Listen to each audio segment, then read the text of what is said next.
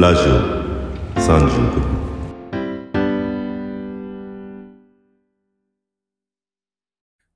こんにちは。スタジオ35分の酒浩太です。第28回ラジオ35分は、新山清写真展、ヴィンテージフォトグラフス、1948年から1969年を記念して行われたトークショー、新山陽一が語る新山清の収録アーカイブをお送りします。このトークは令和5年7月15日に新山清さんのご子息、新山陽一さんと本展示の作品セレクトを監修していただいた写真家、畠山直也さんを聞き手に迎えてのトークになります。それではお聞きください。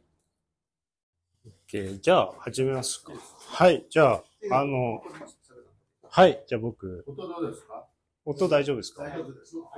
熱くないですか？大丈夫。じゃあ暑いと思ったら孫さん下げてください。スタジオ35分の運営している酒浩太です。よろしくお願いします。で、まあ先に紹介しちゃうと新山清さんの息子さんの新山陽一さんです。で、よろしくお願いします。で、今回セレクトしていただいた写真家の畠山直也さんです。でまあ、今回、3度目の新山清の展示になるんですけど、過去2回でやった時に、畠山さんが見ていただいて、まあ、評価していただいて、評価っていうか、そう、2点購入していただいてね。まあ、そういう経緯があって、今回セレクトをお願いしたっていうのと、まあ、自分がやるだけだとちょっと違うものができないかなと思い、畠山さんにセレクトしていただいたら、まあ、このような形になって、また自分がやるのと全く違う世界観ができたと思うんですけど、まあ、あとは、まあ、畠山直也さんがセレクトしたってことで、ちょっとオーディエンスもちょっと違う視点で見ていただけるんじゃないのかなと思い、お願いしました。で、今日、新山陽一さんを招いてのトークなんですけど、新山清さんは、存命だった112歳とか。そうですね。生誕110年を何か所かでやりました。111年目です。111年目。で、新山陽一さんはまあ息子だから当然なのかもしれないんですけど、作品のこととか、もう清さんの作品のことをすごいよく知っていて、まあ、記憶もすごくて、その当時の新山清界隈のことまでよく調べて、いろいろ知ってますんで、ちょっと畠山さんに何個か質問を考えていただいて、新山清さんのこととか時代とかいろんなことを共有できたらいいなと思い、お呼びしました。ってことで、畠山さんからじゃあ。まあ、皆さんご存知かもしれないですけど、写真用品コスモスインターナショナルで僕あの会社にずっともう40年近くお世話になってる気がしてて。お世話になっております。直接電話したりすることもあるんですけど、写真家の中には直接そちらに伺って、それで、その製品をね、なんか買ったりとか、そういう話も聞きましたけども、会社を始められたのはいつ頃なんですかっけ？ですね、コスモスインターナショナルという屋号で、作りましたのは約45年ぐらい前なんです。目黒のところに小さな十坪ほどのところでコスモスインターナショナル、まだ会社組織でもなく、でそこで、その当時はポジフィルムっていうところで、その皆さん整理に困ってらっしゃったので、そのマウントといってプラスチックマウントに入れてかさばるとか、そんなような時代だったので、ちょっと保存に何か、できないかっていうようなことで、屋号で、コスモスインターナショナルっていうのを作りまして、そこで作ったものを、まあ、その当時のことで知ってらっしゃる人は少ないと思うんですけど、共同写真用品っていう、会社さんのところに借りまして IPPF っていう写真のフェアがありました時に、ちょっとそこでこの端っこのところをお借りして、やり始めたのが最初です。その45年っていうのは45年前ですね。45年前。はい、ということは、西暦でいうと1900。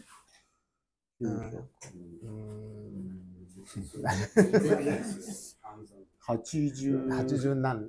80僕79年とか79年とかその頃だった。じゃあ僕が大学に入った頃ですね。そこでずっとコスモスインターナショナルでやってて、少しずつ商品化も出来上がってきたりなんかしてて、それで会社の株式会社というコスモスインターナショナルを作って35年。インターナショナル作って会社株式会社になってから30年。新山洋一さんはその頃おいくつでいらっしゃるんですか？僕は35歳ぐらいから始めてますんで、で会社作った時は40ちょっとじゃないですかね。今もう79ですから、ものすごい年になっちゃってるんですよ。いやいやいやいや、もうですから会社法人化になってから、約35年。なるほど、はい、ちなみにそのコスモスを始められる前っていうのはやはり写真に関係のある。あ、コスモスに始まる前は、全然関係なかった週の方で、ただその前の話をしてるとちょっと長くなるんですけど、30歳の時に、私の知り合いの写真家が、広告写真家協会 APA の写真家の人が、ある他の人から焚き付けられまして、ストックフォトっていう写真のねライブラリーは、儲かるぞと、儲かるぞって、それはどういうことかっていうと、景気が悪い時はそういう時に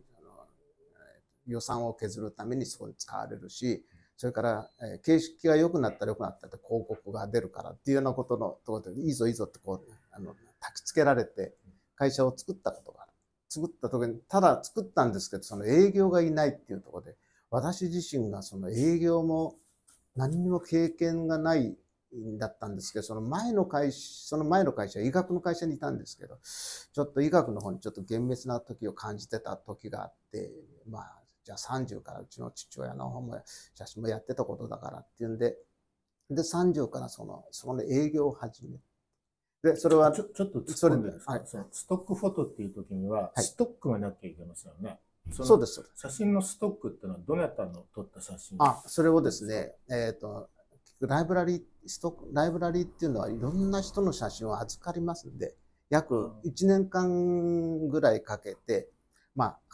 それこそ、広告写真、それから、普通の写真、地方の写真家、それから、会社の社会面の人だとか、いろんな人たちにこう呼びかけて、撮った写真を持ってきてもらって、それをこう整理して。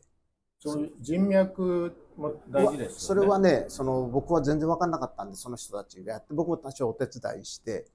集めて、30万点とか40万点ぐらい写真を揃ってやったんですけど、最初は大変なもんで、ひどかったですから。ちょっとひどいかったっていうのは、その写真がもういいものもあるんですけど、ないものもある。そのお客さんから青空の中にカモメが一つパッと飛んでる写真が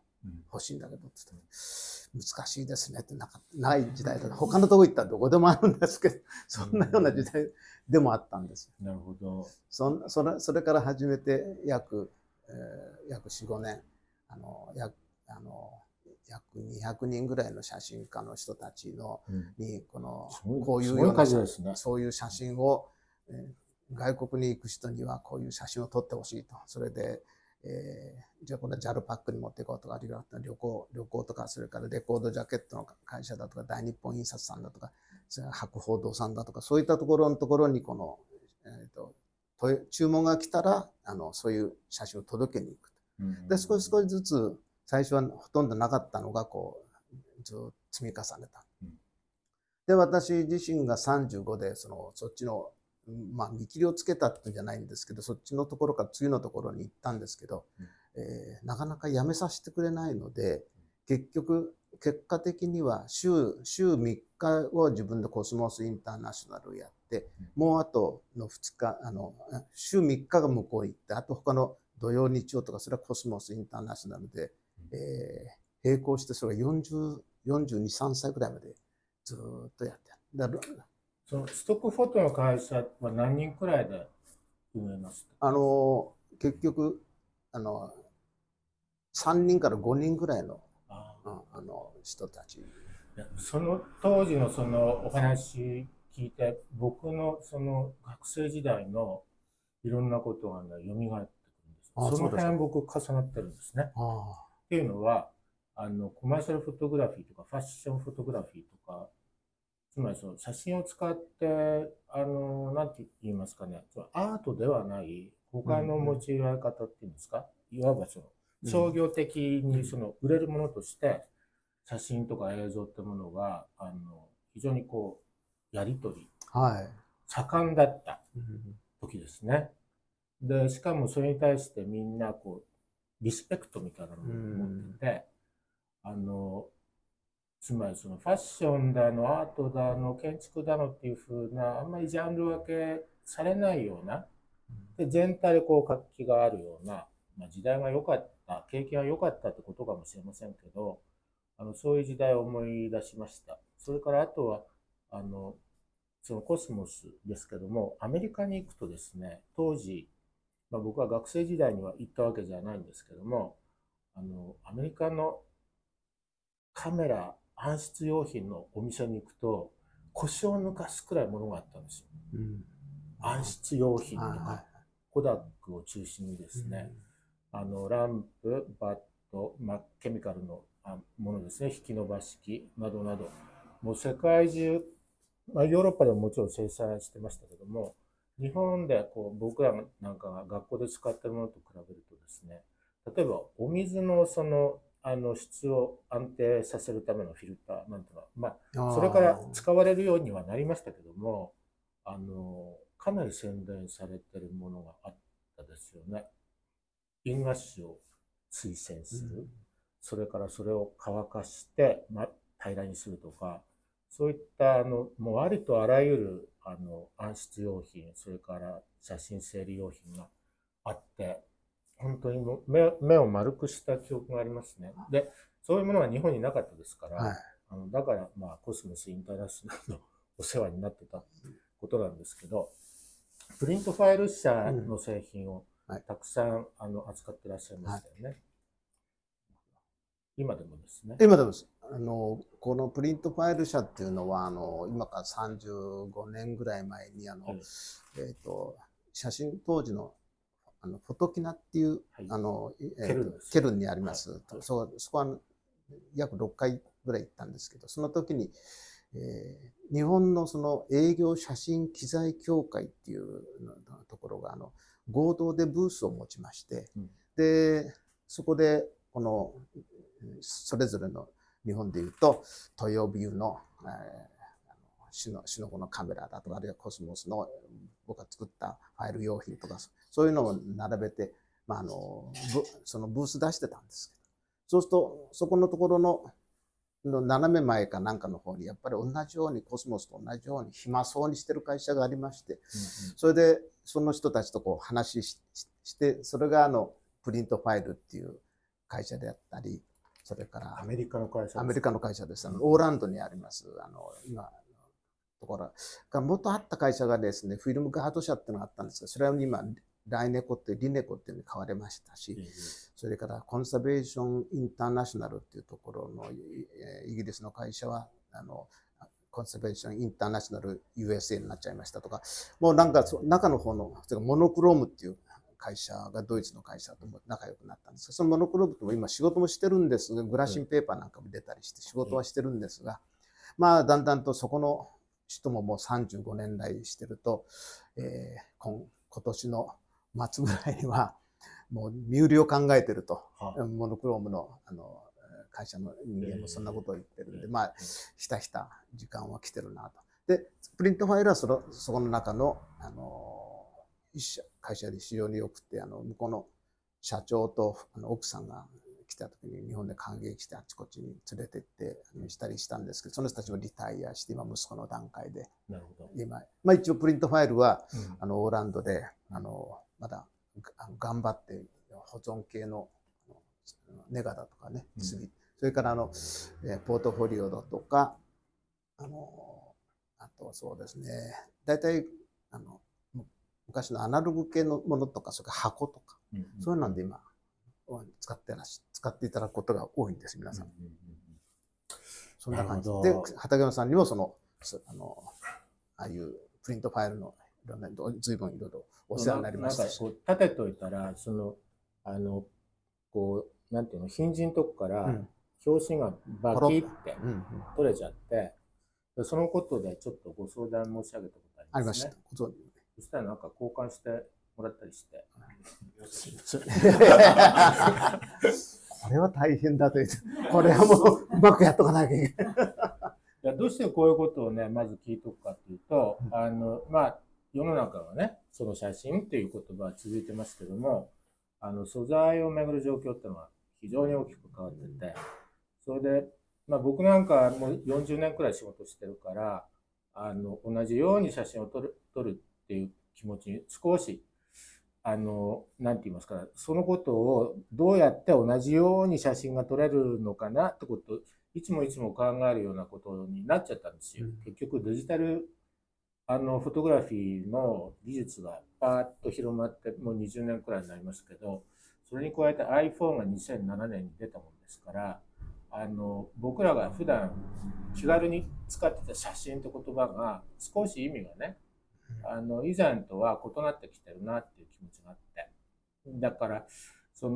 まあ、一般にはフィルムを守れとかそういう単純な言い方でもって考えたくなるんですけども、今日ね考えてみたいのは、例えばこのような写真がどうして僕らを夢中にさせるかってことなんですよね。これは難しい話になっちゃうかもしれませんけども、このような写真をデジタルカメラで撮ることはできる、ね、似たようなものを。だけど何かが違っちゃうってことがあると思うんですよね。それは時代なのか、それともテクスチャーなのか、まあなんかよく分かりませんが、そこはもうすごく面倒くさい話になるかもしれませんけども、ただ新山陽一さんは、例えば僕が大学に入って大津清さんのところでこういう写真の面白さをもう手を叩きながら楽しいとか言いながらやってた時代にビジネスを始められ、しかも大津清さんっていうのは新山清さんよりもちょびっと年下なんですけど、1923年生まれかな。で確か新山さんは1911年。11年ですよね。確か大津さんはね20年代生まれだったと思うんですよ。それでってこともあり、まあ申し訳なかったんですけど、僕はお父様のお名前を最近まであまり知りませんですね。っていうのは、僕が大学の頃っていうのは当時の戦後の非常に賑やかなアマチュアフォトグラフィーの中でも代表者としていたのはですね、鳥取の上田昌司先生と、あの人はなんか代名詞みたいな感じになっちゃってて、他には非常にこう洗練された仕事の石本康弘さんとか、あとは少しなんて言いますか、少し隅っこの方にいた感じで、俺はいいよみたいな感じでいたかもしれないですけど、大津清さん。大津さんはだって50過ぎてからあんまり撮影しなくなっちゃったから。石本さんは死ぬまで撮ってたね。本当に死ぬまで撮ってた。だから、体質的になんていうか、体を動かして写真をするタイプの人と、頭を使って写真を撮っちゃう人とか、いろいろ体質的に。だから大津さんは多分後者の方で、まあ写真撮らないけど写真をやってたっていう感じの人なんですね。で、僕は世の中学校出てしばらくしてから、やっぱりなんていうかな、その時代、つまりまあ、もちろん前衛写真みたいな言葉があったでしょうし、それからアメリカ由来の非常にこう、例えば造形とか構成とかいったものをテーマにした写真の表現があったろうし、だけど後で気がついたのは、戦前からのですね、例えば対戦観って言葉ありますけども、第一次大戦と第二次大戦の間くらいにヨーロッパで生まれたなんか写真の新しい楽しみ方みたいなのがあって、でそれがその何て言うかな、日本に入ってきた、それがどうもドイツ経由で入ってきたような感じがしたんですね、ふっと。っていうのは邦画って言葉ありますよね。あれは実はドイツ語から来てますからね。で皆さんはそのフォトグラフィーの訳語が光の絵だから邦画っていう風な連想しちゃうかもしれない。僕はそうでした。フォトグラフィーね。だから写真は芯を映さない、光の絵だみたいなことを誰かが言ったのをそのまま鵜呑みにしちゃってるかもしれませんけども、実は邦画っていうのはドイツ語で、リヒトビルトって言葉で、光による絵って、まさに邦画なんですけど、そういう意味なんですね。でそれを知っていろんなことを見ると、例えば戦前にどれだけドイツ文化の影響を日本の芸術家たちは受けてたかとか、それから、それを、無意識かもしれませんけども、その面白さを身につけたお父様とか、お父様の周りの人たちがどれだけそのなんか楽しくその撮影とかプリントに励んでたか。でそれはやっぱりフィルムとかカメラとか印画紙とかの当時の素材が本当に大きく影響してたでしょうしね。でそういったことがですね、あまり語られてないなっていうふうにちょっと思ったんですよ。写真に帰れくらいのことは皆さん時々思い出すと思うんですけど、あれだけではない。それから竹内修造さんのそのシュルレアリズムとか前衛写真とか、ああいう語り口だけでもない、もうちょっとたくさんあった、でも今はあんまり目立ってないような、でそういう動きがねあったんだと思うんです。っていうのはこの前伺った時にですね、当時の雑誌を僕見せてもらったんですけど、お父様の新山清さんと同じくらいの比重で、本当にたくさんの写真家の経歴と名前があって、驚きました。その中のやっぱり僕ら全員を覚えることはできませんから、だから時代が何人かを選んで、あとはそれを補完されるかもしれませんけど、そうじゃない人たちは、大衆的なレベルではだんだん忘れられていくってことだと思うんですね。僕、新山清さんはそういうことに無頓着だったのかもしれません。ひょっとしたら。だけども、今見ると、やっぱりその人々の中でも、何かこう、特別なセンスっていうんですか。で、そういったものを感じるんですよ。あるいは、そういう時代に交わされてた様々な表現の中の最良の部分を持ってらっしゃるみたいな。そんな感じ。したんですね。ですから、これからそのお父様の話を、多少遠慮しつつ聞いていきたいんですけど、っていうのは本当に不幸なことがあって、でそのことは、僕ちょっと一行だけ書きましたけども、つまりどのようにお父様を見てらしたかっていうことと、それ以降例えばですね、やはり写真のそのプロダクツのお仕事に関わってらっしゃるということもあって、写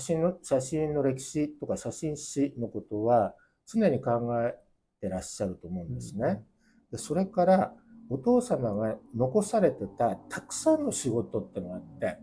でそれをその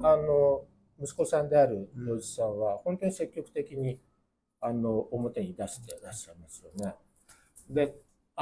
まずその子供の頃から、若い頃にかけて洋一さんが、でお父様のその仕事のスタイルっていうんですか、例えば全然うちに帰ってこないとか、それはね意外とね、実は私の簡単にね、うちの父親のこのあれを出しますとね、田舎側の松山のこの桃農家なんですよ。ですから海辺に近いところで、もうその近くのところが今松山の空港なんかも近い。で、まあ、そこのところの、まあ、今は松山市ですけど、昔だったなんとか郡のところなんですけど、まあ、そこにいて、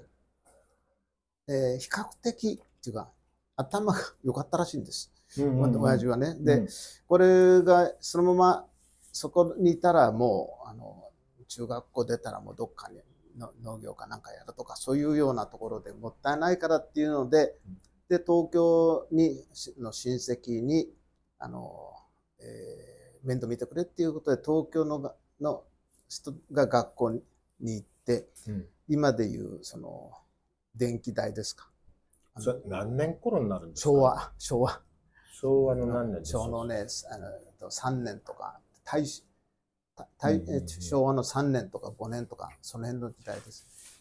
それで、電気代ともう一つ、別なね、名前がね、東京工業大学に近いんですけど、どうも違うと思いますけど、なんかそんなのが出て、それで、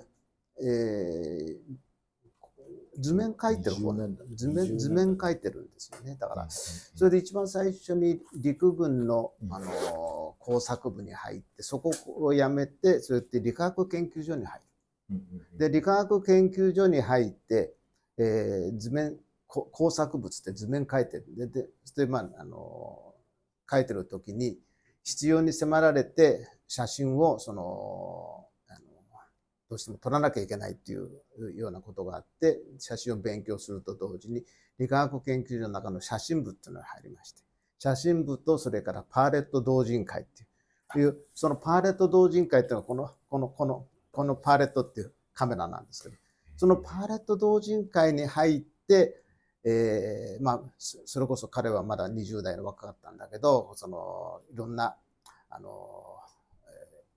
パーレット同人、これをご存知だと思うんですけど、昔、アメリカでベスタンっていう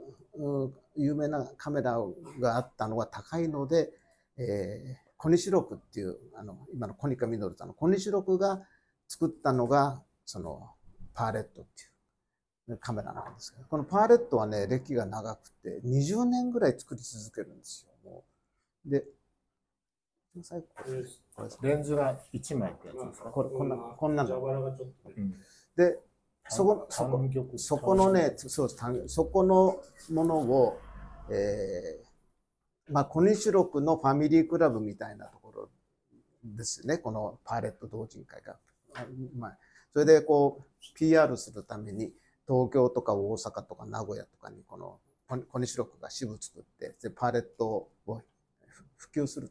そうすると、そこに集まってきてる、まあ、言うと、このカメラはそれでも、お金持ちの人たちがいるんで、いろんな外国との話の方、情報とか、そういうのみんな持ってきて、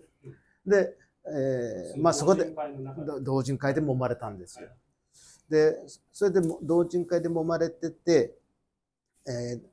ある程度までやってたんですけど、18年になってから、まあ、パーレットは撮ってるんですけど、東京から、名古屋に前橋に転勤になるんで、転勤になる時にこのパーレット同人会にやってた雑誌だとか、それからネガだとか、そういうの全部田舎の四国に、ね、送るんですね。前橋に行ってた。それでそれが全部助かった。東京にいたらもう絶対全部全滅な空襲とかなんだかで、それで送っていたんだけど、前橋にずっといたんですけど、昭和20年の、まあ、8月終戦になって、まあ、残務処理をして、で、四国の方に引き上げて、で、四国で、じゃあどうするかっていうんで、向こうで仕事もないので、まあどうするかって言った時に、そのパーレット同人会に入ってたっていうことが、いろんな地方のアマチュアの人たちからすると憧れだったところがあって、先生教えてくださいみたいなところでずっと仕事はないけど教えてたりとか。そうで、それが高じてだんだんと松山、愛媛県全部のその全日社連っていうか、そういったところの支部作りだとか。そういうのに、まあ、ずっとですからアマチュア指導をしてたんですけど、その時にたっぷり時間があったので、割合松山の時の辺の写真はたくさん撮ってる。で、戦争中は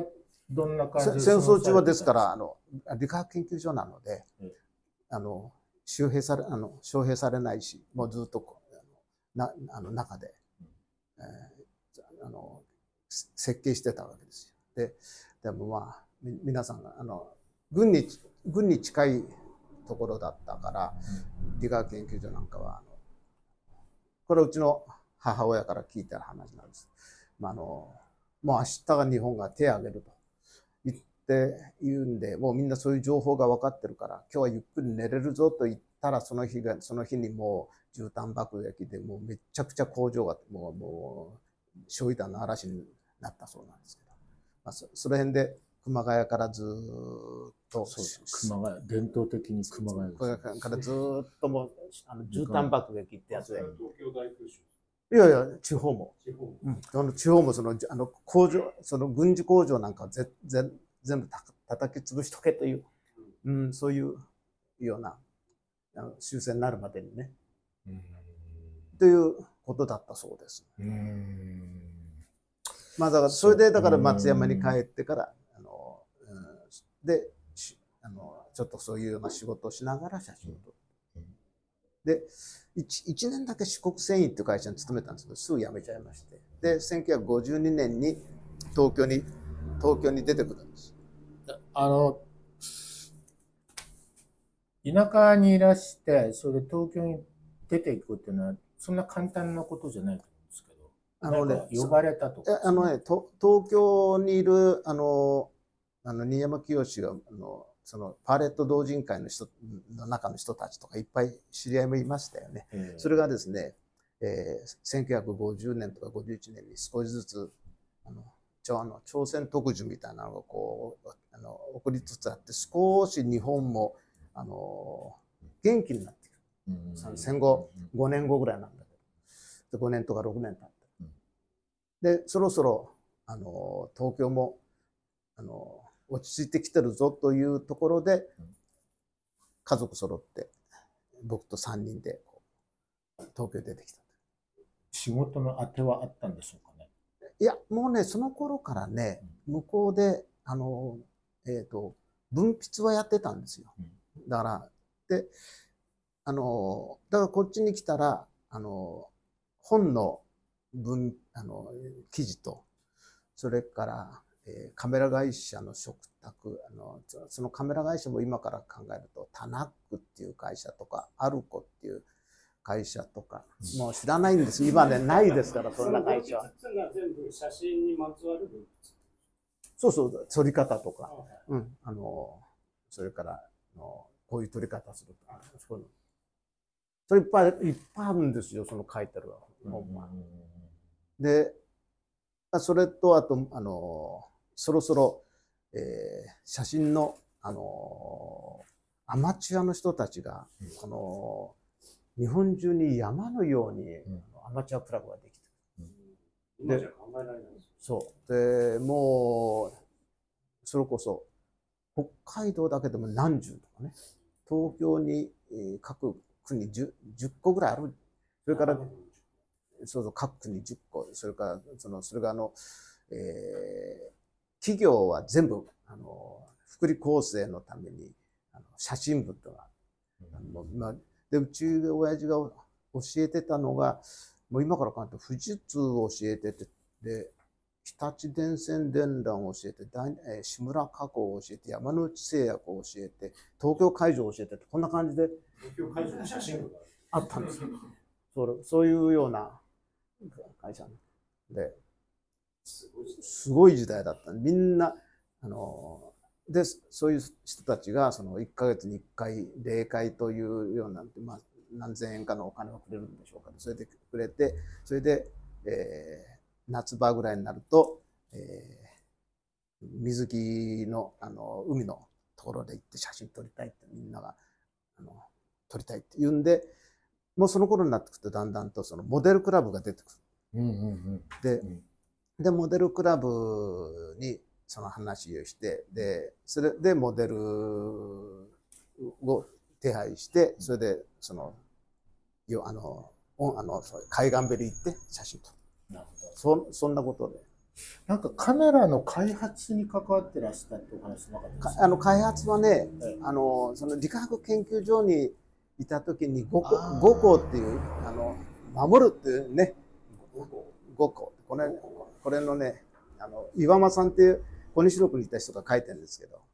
守るこれどっかに5校守るっていう五国の5。それがもちろん理学研究所で、その市村清さんっていうのがそこにやっぱり理学研究所にいましたのが、理工の創設者です。それ理工のカメラ。まあその時の5校あれをやってたんですけど、それは日の目見なかったんですよね。そうか。あとだからああいうところ戦争のあれだから、結局これ戦前なんですか？戦前。だからこれなんていうんですか、なんとか禁止令、撮影しちゃいけないってことですか？そうそう、なんかそうそう、なんとか難しいですね。まあそうですか。そんなようなところで、だんだん時代とか地理がこうだんだん分かってきます。それでそこでこう撮ってたので、割合写真としては、技術者系なんで、割合こうピントのぴったし合ってる写真の方が好きだったはず。それは書いてます。ですから。なるほど。なるほど。それで亡くなられるまではずっとそんな感じで指導者として。あちこち指導で、結局ですね、まあ、もう少し先に言いますとね、僕は小学校のもう 5年ぐらいの時ぐらいまではずっと、文筆とかそっちの方で仕事もあって、成り立ってたんですけど。松山ですか？東京で。はい。ところがですね、四国でその間ずっと四国の人たちの面倒を見てるんですね。四国にいる写真家の人たち。写真家っていうか、四国の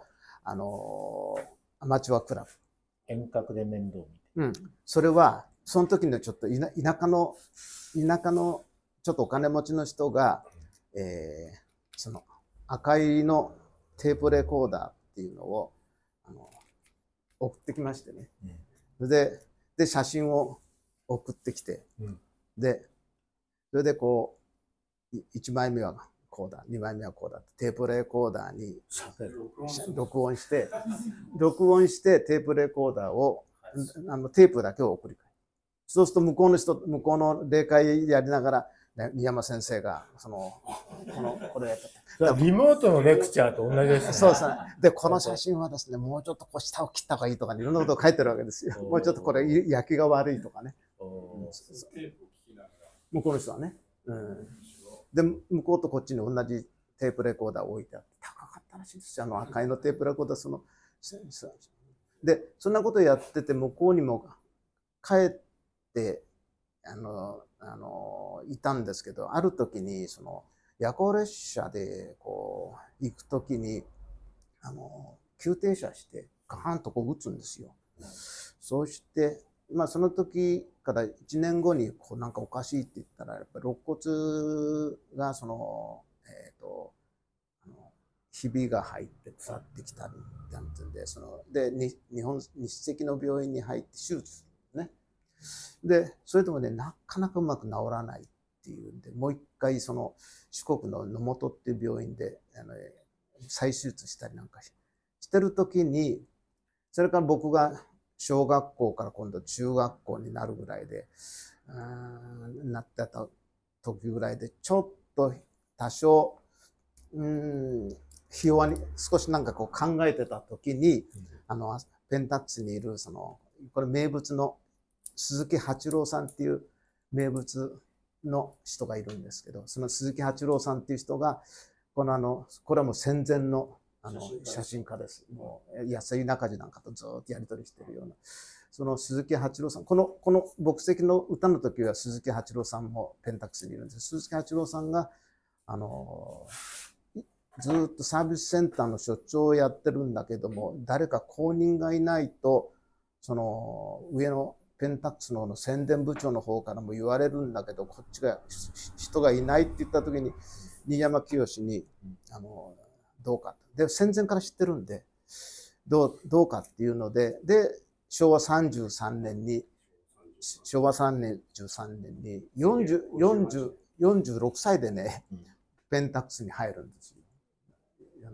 社員扱いだった。社員です。もうサービスセンター所長として入るんです。なるほど。で、昭和33年に所長として入って、それやっぱりそれで少し安定になるんで、前の時はおそらくこっちの時のもう分泌もできないですよね。もう調子悪いから。あんな時に来た時、フリーランスの時の弱いところも感じたと思うんです。で、ペンタックスに入ってからはもう日曜作家みたいなところで割り切ってまして、日曜作家で割り切って、その間に自分で好きな写真も撮りながら、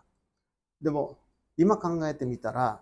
非常に新山としてはうまく立ち回ったと思うのは、アマチュアの写真クラブを教えてても全然その会社の方とは、会社はカメラを PR してくれるわけですから、いいわけです。だからでそっちでやったのも多少お金も入ってくるし、でからカメラも PR もできるし、でペンタックスがそれからぐーんとものすごい勢いでペンタックスが上がってくる。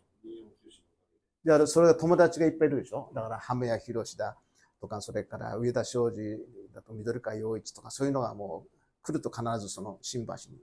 来て。だからちょっとそういうその黄金時代みたいな。今出たのは緑川陽一、浜谷博っていうのは僕の時代で誰でも知ってる名前でしたけど、ひょっとして僕無知だったんですね、新山清さんの名前を。いやでもね、44年にうちの親父亡くなってますから、昭和の44年1969年なんで、だからまあ俺10歳、それは知らないんじゃないかと思います。知らない新山さんって生前に展示ってそんなの何もしないですよ。そういうのもあるんじゃないですか。いやそれからだけど今でも名前がこう記憶されてる浜谷さんとか上田さんとか、あとは緑川さんと親しかったんですよね。ものすごい親しいんですよ。で結局まあそうこうしてて、ちょっとこの物語をこういうお話することになるんですけど、教えてまして、でちょっと端折ると、いろんな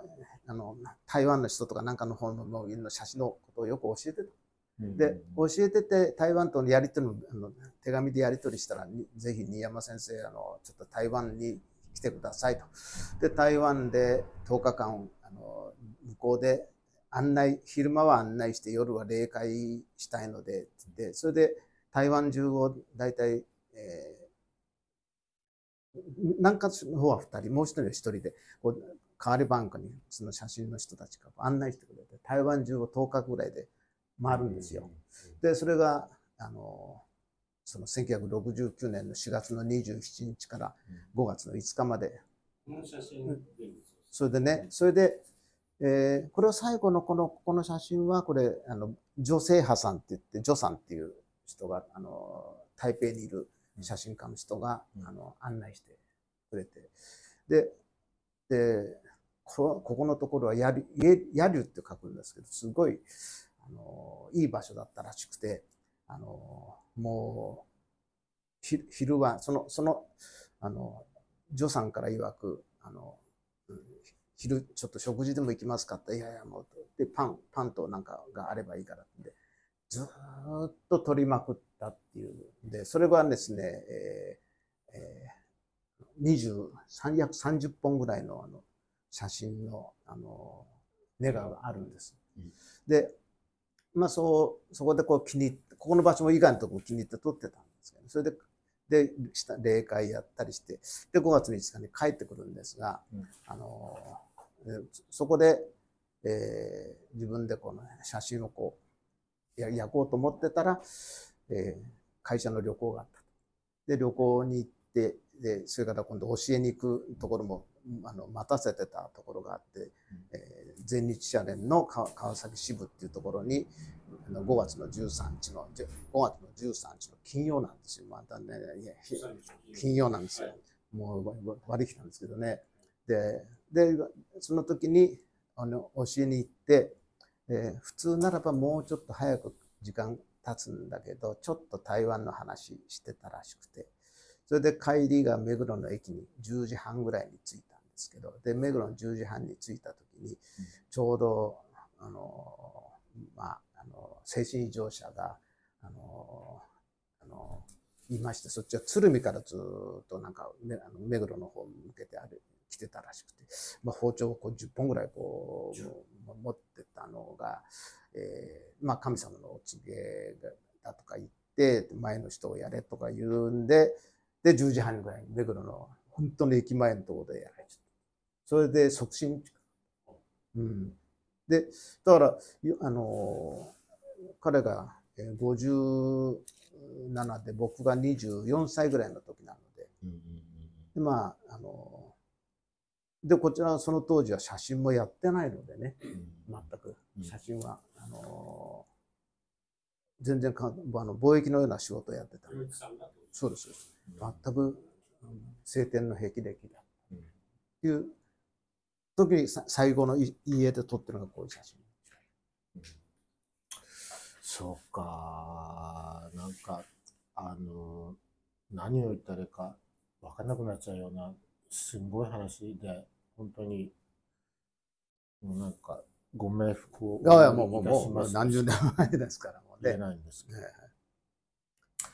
お父様はプリントを作る時はどこで仕事なさってたんですか？ですね、四国にいた時はこれがね、恵まれたと思うんですよ。田舎はそんなようなところですから、水なんかをこうドボーンと落としてこう水くるむようなとこですから、そこじゃできないんですけど、たまたまそのやっぱり四国の方のパーレットに入ってたっていうことと、それから焼きも戦前から焼いてましたから、暗室でやってたりで、写真も焼きもうまかったので、向こうの東京でいうと銀座通り、昔あっちの方で大街道通りっていうのが、松山大街道っていう通りがあるんですけど、そこに児玉カメラっていう人たちがいて、でそこでじゃあ宮本先生いろんな人に教えてあげてください、あるいは、写真も教えてあげてください、あるいは紙焼きも教えてください、それから紙焼きを焼いてくださいって。で、自分でも焼けるので、それからおそらく、これは僕の想像ですけど、そういうカメラ屋さんなんで、普通だったら、当時はフィルムも手に入りづらかったんだろうけど、上田修さんもそうですけど、米軍のとこからの流れの PX ってやつで、ちょっとそういったところからの流れを、カメラさんだとお金払ってでもこう、フィルムをもらえたんだろうなと思うんです。で、そこで紙焼き、戦前はそこで紙焼きをしてるんですね。ですから、戦前の写真も結構残ってるんですけど。そこの児玉カメラさんっていうのは、写真館かなんかですか？いや、普通のね、DP 屋さんみたいなとこ。なるほど。昔の DP 屋さんって暗室ありましたからね。そうなんです。白黒のプリントをどんどん作ってましたからね。で、東京に出てきた時は、東京は結局東京このパーレット同人会、戦前はパーレット同人会なんですが、そのパーレット同人会と同じ小西六の組織で東京写真研究会っていう、これ100年ずつついて、この間辞めたんです。辞めたんです。辞めたんです。さっきさえやれば。そう。名前がいいじゃない。その研究会のメンバーが、それこそ、その東京写真研究会の戦前から戦後のメンバー見てたらびっくりする人いっぱいいますよ。うん、例えばね、戦前はね渡辺芳雄さんもいるんですよ。それから丹地俊明もいるし、それから吉川富蔵だとか、赤尾栄一とか、いろんな人がいるんですけど、まあ、その中に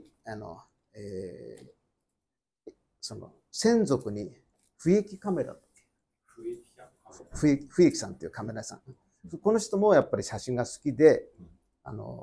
専属で DP 屋さんやってる。だからそこは新山が目釜線で通えるところなんで、帰り行っちゃう向こうで焼いてやるよ。もうじゃああらゆる写真館っていうか写真屋さんで焼いてたわけですか？うちが暗室作るまでは。あその後、目黒に暗室で。その後に目黒で家建て直して暗室作るわけ。どんな感じの暗室でした？暗室はね、ただシンプルなんですけど、富士の B 風呂が1台ぐらいと、それから1メーター90センチの大きなシンクだけでかい。それだけでしたね。ネガとかは暗室の中に置いてあるんですか？暗室は、それは外です。外。で四国に親父が亡くなってから、四国のところまで行ったら戦前のネガとかなんかこんなちっちゃな本箱の中にいっぱいこう入ってましたので、それみんな持って帰ってきて、それから写真集なんかも写真の本なんかもそこに入ってまし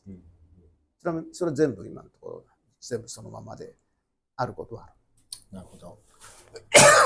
お話を伺うと本当に新山陽一さんはいろんな写真誌、日本写真誌とか、あとはまあ主にドイツの主観的写真の人々とのなんかああいう仕事とかに非常にお詳しくてらっしゃるんですけど、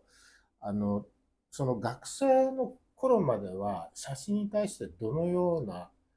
考えというかお持ちでした？例えばお父さんのことをどういうふうに見てらしたのかなと。全く見てないのがあれですね。写真のことはあんまりそれほどちっちゃな時からスタートカメラっていうこんなちっちゃなカメラをあてがわれて、僕が8歳から10歳ぐらいの時にカメラを持ってました。でそれで写真撮るときなんかこうやって構えて撮れとか教わってたので、そういう写真もでも撮ったので、まあ陽一写すってやつのこともあるんですけど、まあその辺で撮って、それからもうちょっと経ったらこのサモカカメラっての今度もうちょっとサモカカメラっていうのにサモカっていうカメラに今度もらいまして、それで撮ったりもしたんですけど、まあそんな時代もあったんですけど、学生時代もそれほど写真の方ではなく、から勤めるの方も全く写真じゃなくって、まあ測量機の海外日本工学の測量機だと測定機を海外に輸出するような仕事をちょっとやってたんですけど、それが途中で親父がやられちゃったために、今度ちょっとこれは少し金を稼がないといけないということで、ヘッドハンティングじゃないんですけど、ちょっと別の会社に今度先輩が写真じゃなくてね、医学の方へ27から30までが医学の方に行くんですけど、でその時もそれほどでもなかったんですけど、その時になんていうんですかね、次の会社のところ、医学の会社がちょっとすごくいいパンフレットを作りたいとか、そこにデザイナーの人も来てたんですけど、あんまりいいデザインじゃなくて覚えたんで、まあ、ロゴを変えてしまおうとか、それからいい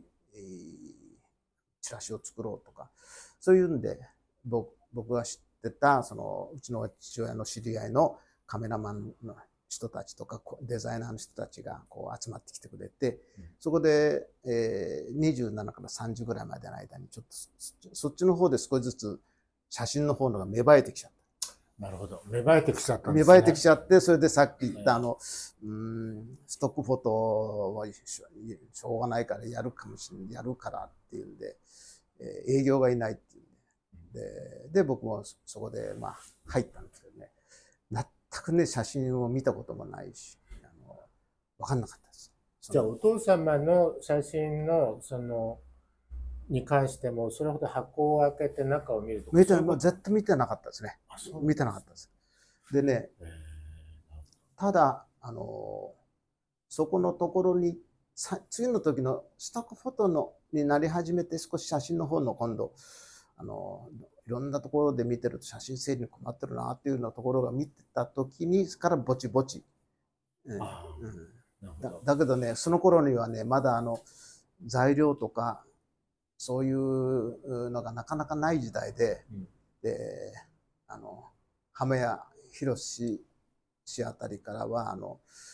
お父さんの写真をこのメガ袋を1年に一遍ぐらい全部虫干しじゃないけど入れ替えろとか言われたんですよ。こんな1年に1回なんかね、もう入れ替えれないですよ。娘はずっと置いてあって、まあ昔で言うとこう6コマこうやってこういるタイプなんですけどね。これでまあそれなんかずっと入れてるものも背広を入れてる箱がちょうど厚みがあるんで、大きくて、そこにこうとにかく入れてる。だから整理というような状態ではなかったんです。そうですか。その後例えばですね、ドイツの方からまあドイツのギャラリー、ドイツのギャラリーって言ってもいろいろあると思うんですけども、やはり新山清さんの仕事をちょっと向こうで紹介したいみたいなことが連絡が来たわけですね。向こうから来た。いや、あれはね、違うんですよ。違うんです。あれはね、こっちから仕掛けたような感じ。それは素晴らしい。いやいや、こういう話は聞いた。いやね、向こうはね、ただ、オットー・シュタイナートっていうのから、うちの新山清に1958年とか54年ぐらいに、手紙が来てた。で、手紙が来てるんですけど、返事をどうも書いてなさそうなんですよ。松山の方の田舎の方にいたんで、だからそのレターヘッドっていうのはちゃんと持ってたんですけど、まあなんかそれで見ると、なんか興味が非常に持ってるんで、これに作品を持ってきてくれないかみたいなことの書いてある文章は読んでたんですけど、まあそんなようなことでもでもそれはどうなるか分かんなかったんですけど、自分で写真のギャラリーを2004年から自分でギャラリーをやり始めるんです。2004年ですね。2004年。だからもうね、随分経ってるんですよね。というか僕には最近のように思いますけれども。2004年なんですけど、それが20年前。ですから、もうその時にはもう親父が死んでからも30年経ってますもんね。まあそこでギャラリーをやって、まあ、その間に35年ぐらい前からプリントファイルの方の仕事もし始めたから、片っ端から全部プリントファイルの用品にはもう入れ替えはしたんです。で、ネガはこう整理して、それから紙焼きはこうやって入れてとか、それは整理してたんですけど。でもいざそういうのがいくらでもあっても、写真展をやらないと人が見てくれないっていうんで、で東京で最初やっぱり凸凹ぐらいのところのところで始め倉庫として使ってたところあったんで、そこで始めたのがで、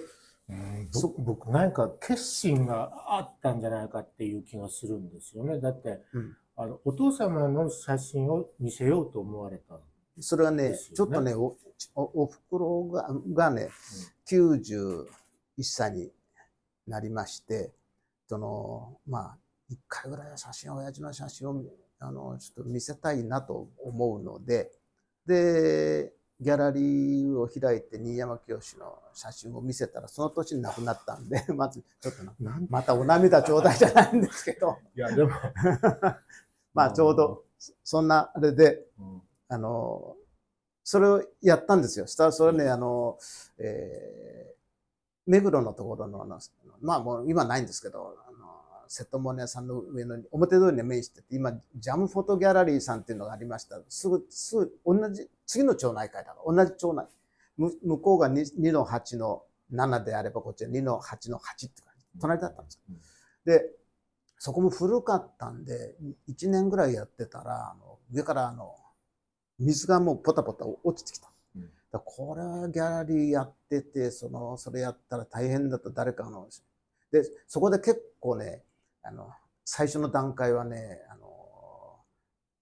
目黒で関係してるいい写真の人をやろうってね、日本カメラの、編集長の梶原さんという人とタイアップして、目黒で日本カメラに出た本で写真、そのギャラリーコスモスでやろうっていうようなところで、じゃあ誰をやるかっていうんで、じゃあ一番最初目黒だからっていうんで、長野茂一さんを大体呼んで、それから、その次がハービー山口さんで、3番目が木村直樹で、4番目がなんとかで、5番目がとかで、高木百合子さんやって、でずっとこうやってたら、持ってきたので、これをちょっとこれ危ないと言うんで、ちょうど空いたんで、今コスモスのところの、今あるところの別な部屋のところをギャラリーにして、そこが約15年ぐらいやったんです。2004年から、2004年からだからトータルで15年です。だからそこが小さいところが 1,2 年だとしたら13、4年でやって、まあそのギャラリーやってる時に、ちょっとこうドイツの会社の、さっきフォトキナで名前が出てきたモノクロームっていう会社が、このねモノクロームっていうのは、その会社の社長っていうのはカメラマンでもあって、ドイツのフォークバンクミュージアムにも収蔵されてるカメラマンなんですけど、その彼がちょっと保存の店をベルリンに開くので、新山の写真をフォトキナに引っ掛けてやろうじゃないかと。ただ中2階であんまり綺麗な本当のギャラリーじゃないけどで言ってくれたので、彼が日本に来た時に見せたりなんかしてたんで、そしたらやれることになりってフォトキナに引っ掛けて行ったわけです。それがね2007年6、7年になるのかな、あれ。なるほど。でね、その時にさっきの仕掛けたんじゃないけど、もしかしたらっていうんで、まあそこまで売れるっていうことなんかを考えないで、誰かが見てくれたらっていうんで、オットー・シュタイナートのレターヘッドをこの、1枚この写真の横にこう飾っといて、それが来たんです。それが効果があった。そしたら僕が行って帰ってきた時に、モノクロームの新山の今ねギャラリーのオーナー夫婦が来てて、写真を買いたいという、話になりまして、でこっちもその前でまで写真をやってるんですけど、全然売れないんですよ。日本でもいろんな写真もやったんですけどね。売る気は満々だったんですか、日本で。売る気もあったんでしょうけど、欲しいっていう人は、でも日本だと売れないですよね。売る気のギャラリーじゃないから、ね、人によってはね、売る気がないけど見せるって人もいましたね、あの頃はね。これでね、ダメだったんですけど、まあ一応びっくりするような値段でこの間ちょっと別なところで書くときは、ちょっとそのこと近いことを出したときには、金額出ちゃうとあんまりこう、ね、あれなんで、ここだと8人ぐらいの人だから言えるとしたらいいと思うんですけど、1点25万で買いたいと、その時に言い出したわけですよ。で、1点25万円で買いて、2点で50万でどうかっていう。で、びっくりして僕はすぐ、うるってやっちゃったんですよ。おいくつ欲しいって言ってた？ 2点。ね。だから、で、半分あげるっつって、もう向こうのギャラリーにはもうそういうあれだったんで、それで、よかったよかったと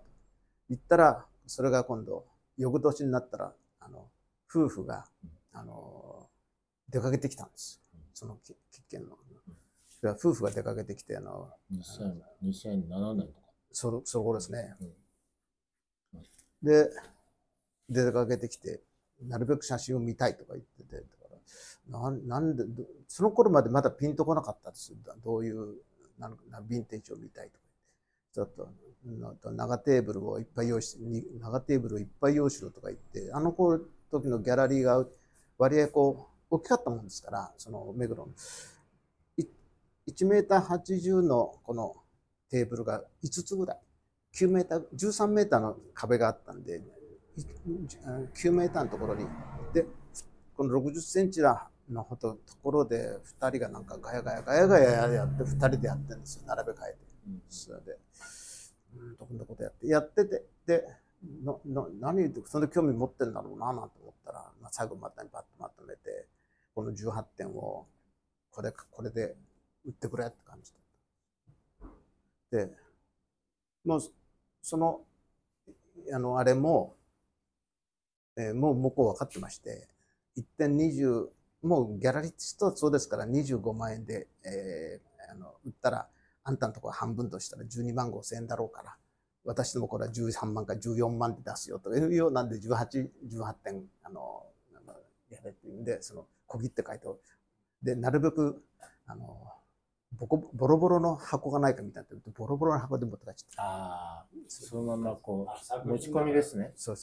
機内に持って、はい。そう。そんなんで、宅建取られながら、やったことで、それがスタートのようなもんですね。で、そうしたら今度、翌年ぐらいに、今度、キッケンが、オットー・シュタイナートと新山清の写真展をやりたいと。で、言い出してきたんですよ。だから、じゃあ、この間18点買ってったじゃないかって言ったら、全部売っちゃったって言って、向こうで売れちゃったって。で、今、ドイツの方に預けてたのがあったので、そっちを送ったんですけど、で、モダンプリントの方は全部すぐに返されちゃって、モダンプリントっていうのは、新たな、今、死後プリントですね。死んだ後に、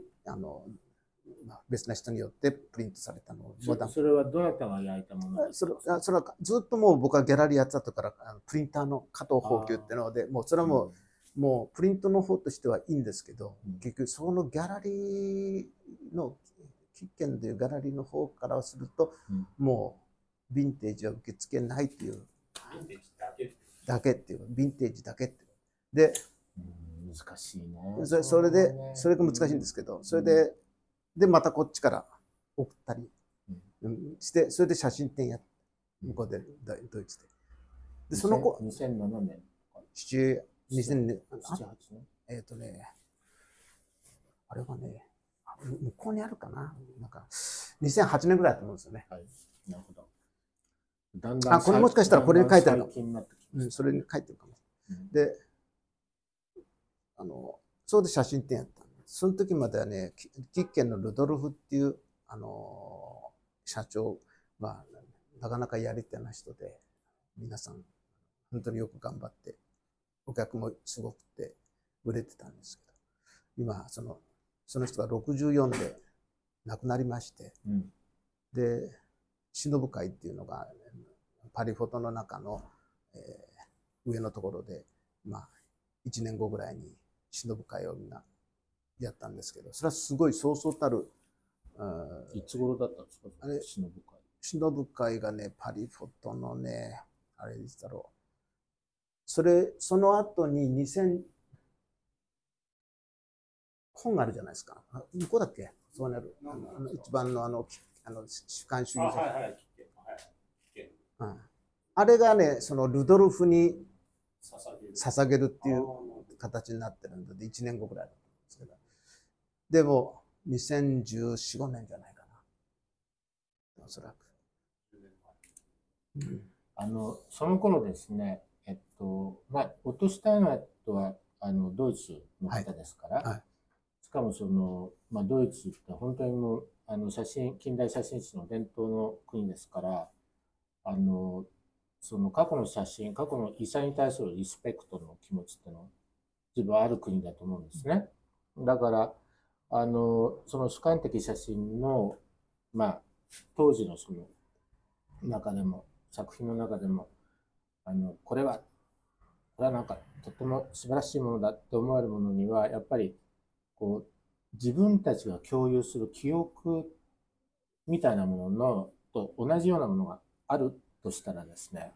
やっぱり魅力的に見えると思うんですよ。だからドイツの人たちが新山清さんの作品を見てこれだ欲しいっていうふうな気持ちは理解できるんですけど。同じ頃ですね、2004年から7年とか、その頃の日本の人たちはどうでした？例えば、全然知らない人が、新山さんの仕事に関しては、ちょっと見せてくれとか、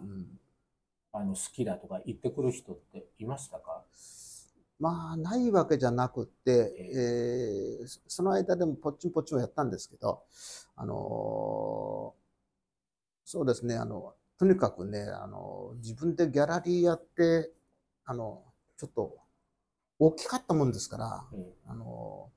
埋まらないんですよ。だからね、結局、新山清の写真を、1月は、ヴィンテージの展。だから5月亡くなってる時は、モダンプリント展っていうので、それを全部でね、延べ30回くらいやっちゃったんですよね、写真展。だから、そのモノクロの、ですからモダンプリントも1000点以上も出て、それからヴィンテージもテーマを変えながら、これのテーマとかこれのテーマでやれたんですけどね。でも売れないですね。買いたいって人はあんまり来なかった。ポチポチ買ってくれた人はいるんです。研究したいっていう若い人とかいませんでした？いなかったですね。何なんでしょうね。ぼんやりしてるってことかな、やっぱりな、私たち。友達としては、大辻さんとうちの親父がね、どういうつながってるかちょっとわからないんですけど、北台正三さんあたりは近いんですよ。名刺もあるし、北台さんだとか、それからグラフィック集団のところで言うと、木島隆だとか、それから八木治だとか、なんかそういう人たちの大津さんもいましたよね。おそらくね、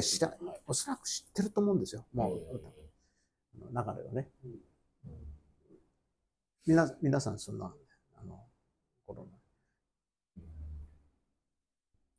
だからちょっとあれですよね、新山清の場合はもう死んだから後ですからね、僕。だから、その前までがね、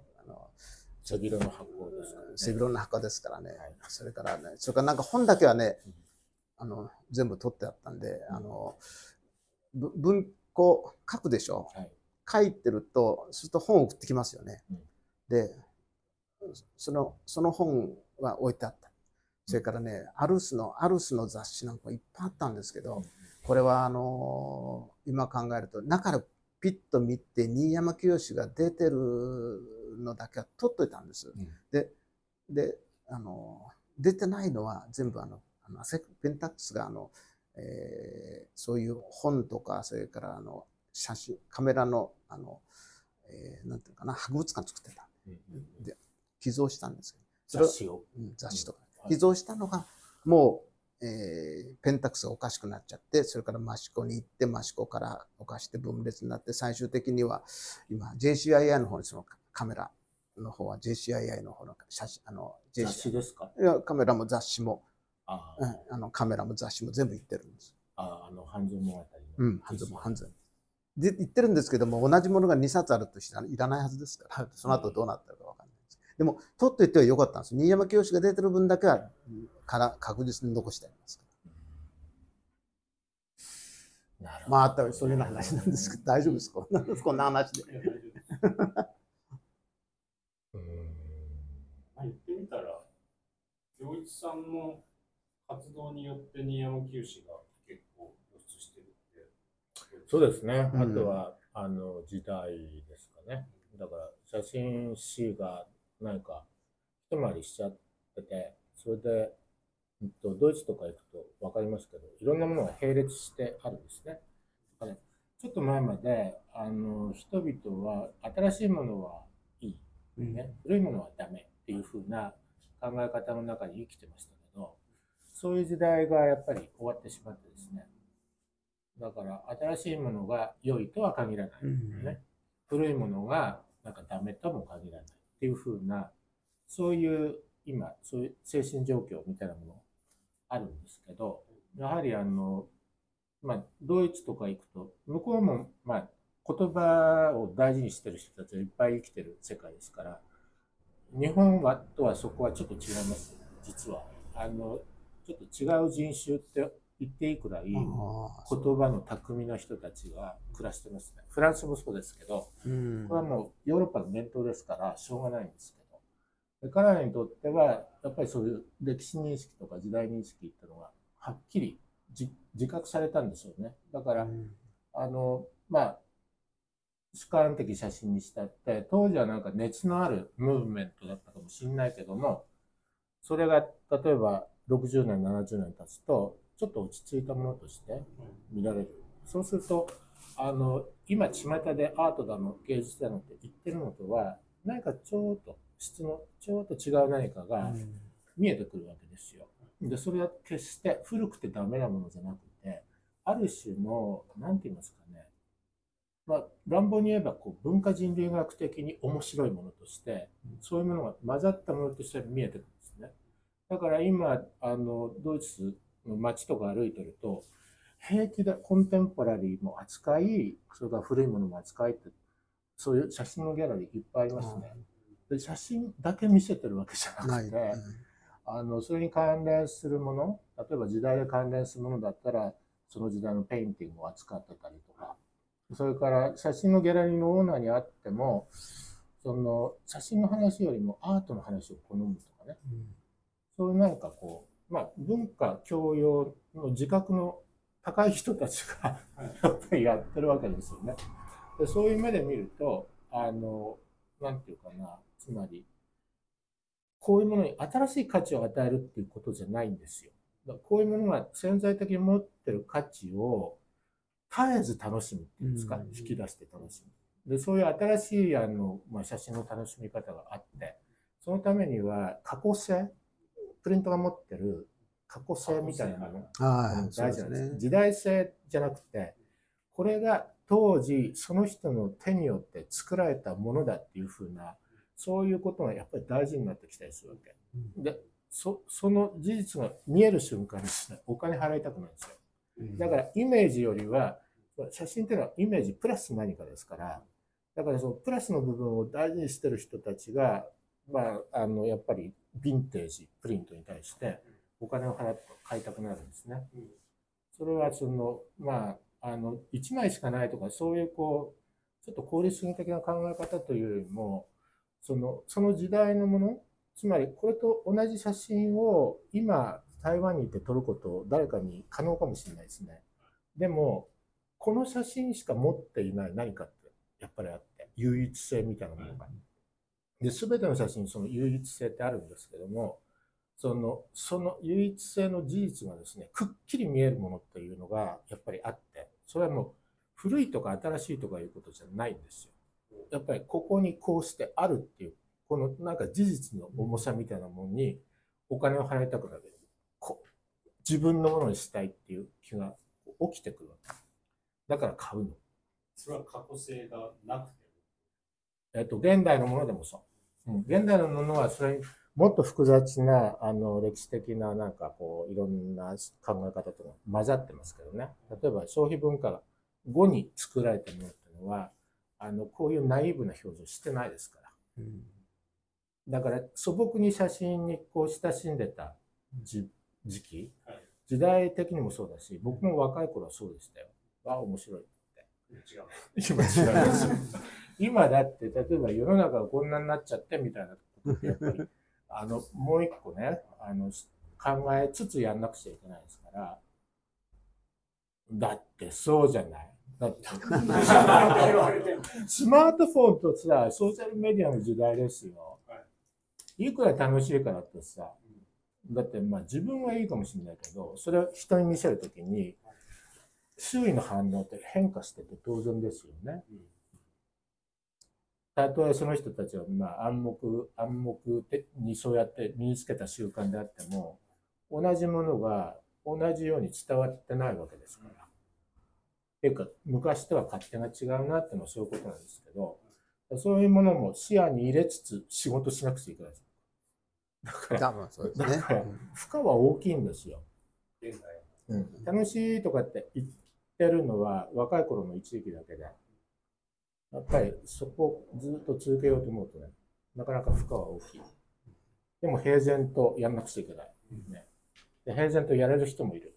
悩まないで。非常にこう活力のある人で平然とやってる人。そういう人を見ると羨ましいなと思いますけどね、僕ね。僕はもう考えちゃうから、だから、そうなっちゃうんですけどね。負荷を感じますけどね。まあ、私は思うんですけど、うちの父親の場合は、昭和33年ぐらいから、ペンタックスに入ってからは、日常作家ってさっきも言いましたけど、うん、まあ、それでずっと撮ってる時に、自分で、動ける範囲っていうのをちょっと決めて、それでいろいろ、例えば目黒にいましたので、目黒の近くの、五百羅漢っていうところがあるんですけど、そこも今のじゃない、その時代の昭和27、8年の五百羅漢とか、それから目黒の記念、自然植物園に毎月1回ずつぐらい雨が、季節の変わり目とか、それから、場所、その時にその状況が変わってくるところで面白いものを見つけたりして、で1年間撮ってみたりとか、それからちょっとした写真を切り取りをして、まあ、大風景は撮れないけど、切り取りをしながら、一旦でもその中のこんなような、こう、切り取りして、これでなんか、歴史を感じるとか、そういうふうに、まあ、自分でこう、時間をこう、うまく有効に使いながら写真撮ってるんですね。それしかないからね。それからドキュメンタリーの写真みたいな形のものは、もともとないので。依頼仕事とかなかったんですか？ないです、ないです。ないです。だから断ってたってこれだと作例って言うんですか？作例は自分が持ってるものを出す。結局、今回はこんなね、昔ね、DP 屋さんのところに行ったら、その写真、小さな薄い、写真雑誌、こんな薄っぺらいのがあるんです。で、そこには、例えば不益になったら、不益カメラニュースっていうのがあったとしたら、この隣の、同じ町ではやらないんですけど、この隣のところに行ったら、北村なんとかニュースとか、日本中、そういうような、表だけを印刷を、変えてですね、もう10万部とかなんか、日本中にばらまいてた時代があるんです。今税理士事務所とかでよく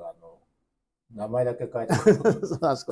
ってるニュースレターみたいな。表のところだけと、一番それはすごいのは、表と裏のところに発行元にその不益カメラってなって、そんなのできるわけないので発行元になってる、それがね、それがね、で父親としては文章を何か書くんで、それは送ってくるんですね。で、向こうから出来上がったんで、だから送ってきたあれはね、逆に言うと、あんな本を持ってるのは僕だけだろうなと思うんだけど、日本中のカメラ、その DP 屋さん、知らないようなカメラ屋さんの名前がいっぱいあるんですよ。その本に、来るたんびの本があったかもしれない。そうだったかもしれない。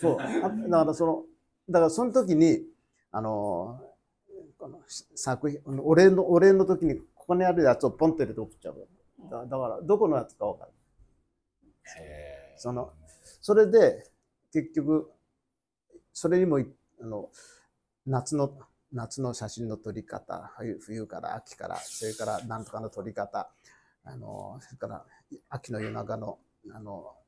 撮り方、それから、何とかの、まあ、物撮りの撮り方だとか、なんとか、こういうのは、こんなずーっとね、そのテーマごとに書いてるときに、写真も自分で撮ってるんですよね。撮ったり、自分で用意してた、昔撮った写真をするのがいい。例えばですね、雑誌とか、あとは出版社の依頼で、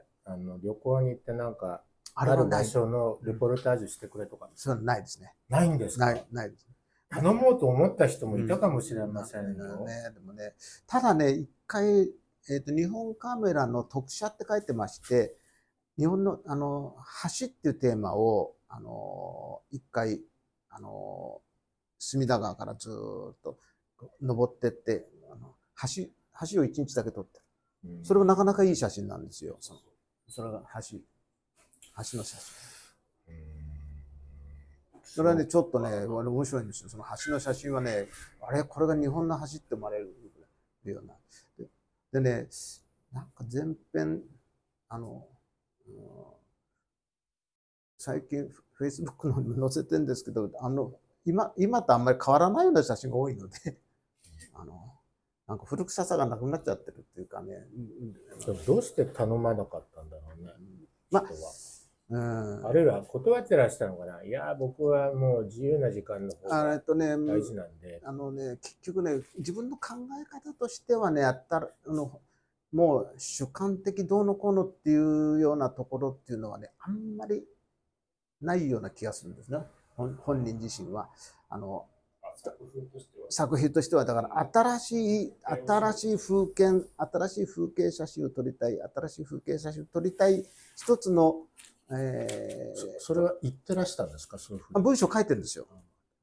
新しい風景写真を撮りたいと言って、写真を撮って焼いてみても、また、ダメだったって、がっくりしながら、またもう一回撮りたくなって、撮りたくなるっていうようなことをこうずっと書いてるんですよ。だからちょっと、普通のなんかちょっとね、風景写真のところでも新しい感覚をとは思ってたはずなんですけどね。だからこの朝顔なんかは、これはやっぱり夜中、ガラスを2枚用意して、2枚じゃなくて、ガラスいっぱい用意したんですけど、そこに、その、押し花、この朝顔植わってたやつのうちで、この花を全部、こうやってペタッとやって、これだって3年ぐらい、定点取って。3年ぐらい。いや、何ヶ月置いて、何ヶ月。で、それも撮り方も、下からライト照らしたり、上からやったり、それから、フィルムを変えたり、だからまあそんな絵なんでこう遊びながら。これはキックケンギャラリーが作った朝顔だけで一冊あります。あります。そんなようなことなんかも。頼まれないってのはなんか分かんない。気になりますよ。だってあんなにたくさん名前が出てて、ね、それで、戦後でしょ、だから、うん。四国にいたってのがまたあれじゃないですか。あれ東京にもし、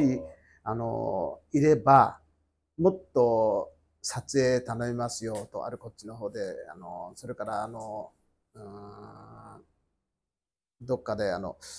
の文章をもっと広告的な文章を書いてくださいとか、四国だと、おそらくそれ頼まれないですからね。まあ、あの頃メールあるわけでもないから、もう。宮内さんって結構ドライな人ですか？これ見てて、さっきそれを思い出したんですけど、上田昌司さんに書いてある文で、上田昌司さんの最後に会った時に、写真が二課展で受賞したのだが、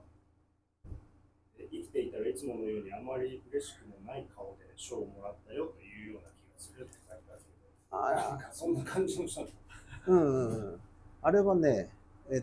上田昌司に、あれかな、その前の年にね、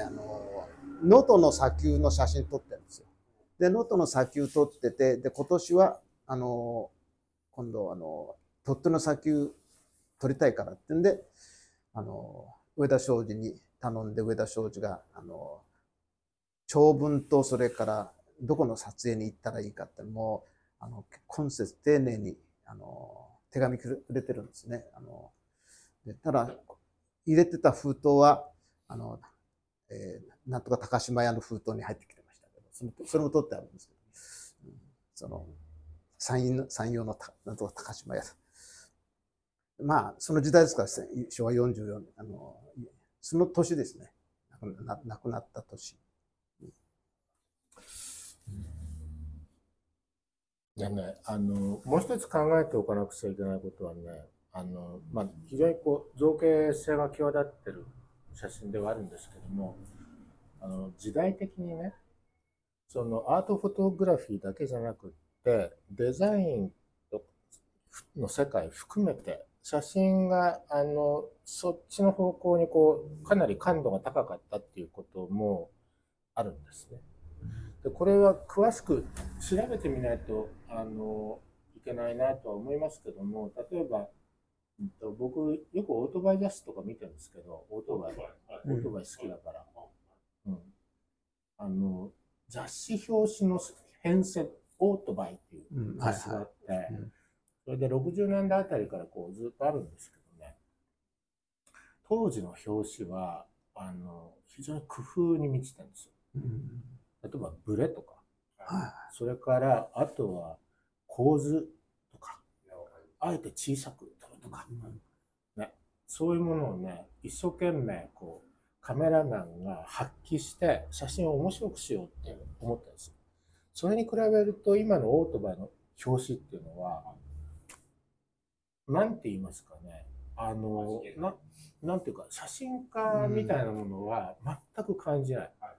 なんか写真と戯れてる、あるいは面白くしてやろうみたいな、写真の背後にいるカメラマンのこと全く感じないんですよ。物がそこにあればそれでいいみたいな感じでしょ。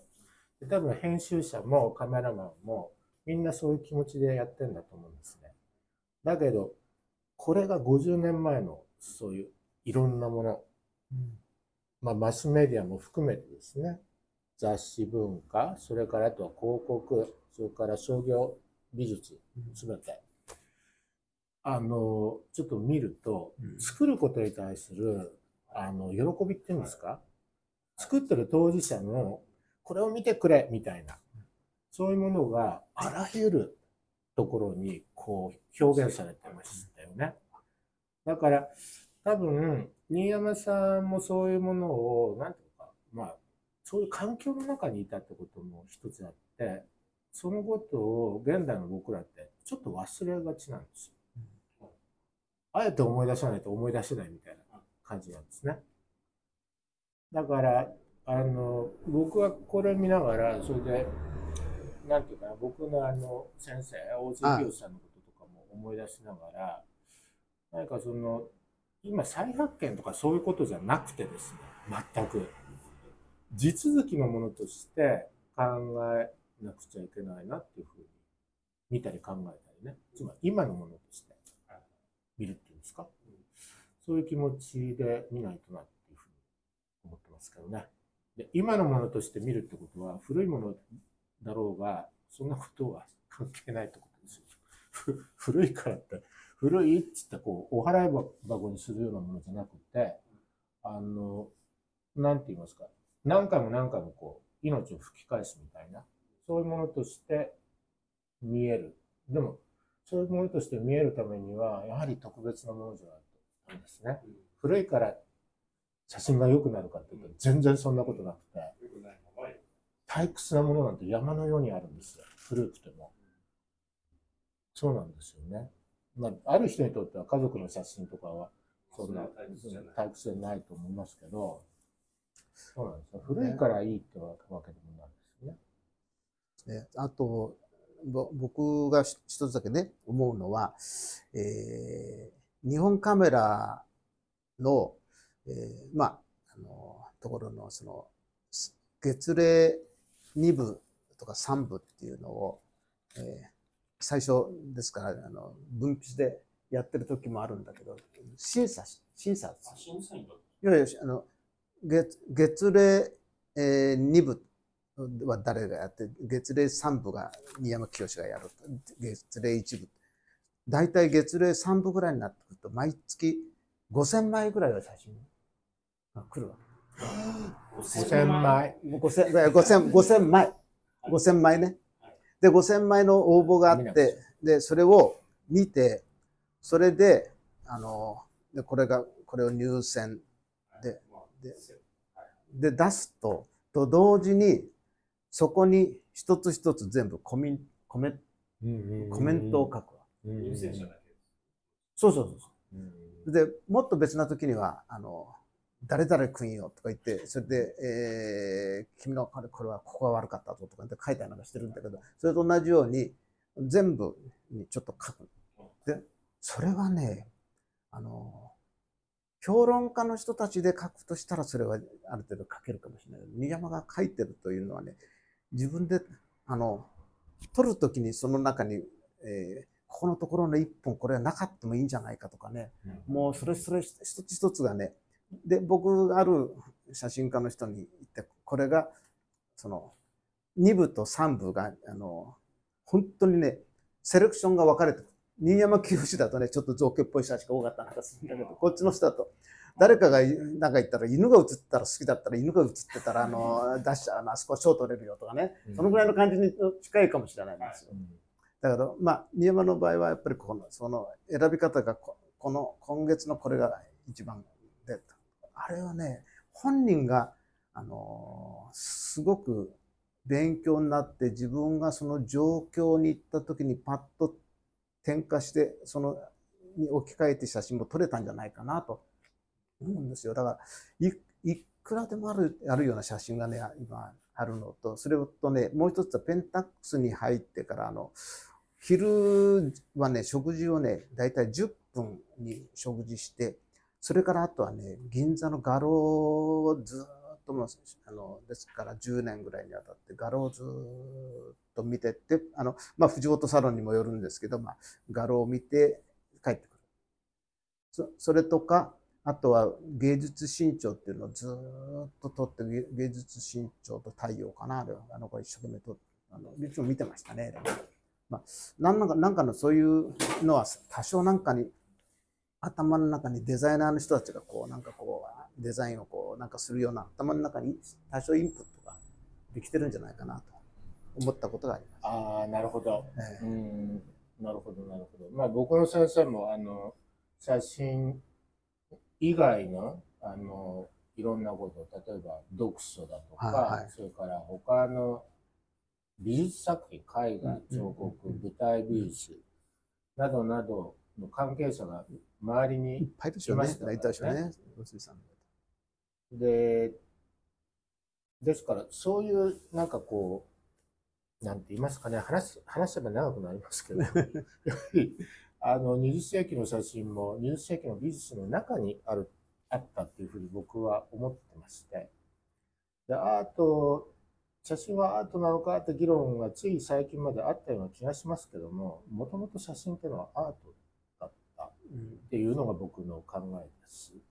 で、そのもともと写真はアートだったっていうふうな考えを持つためにはですね、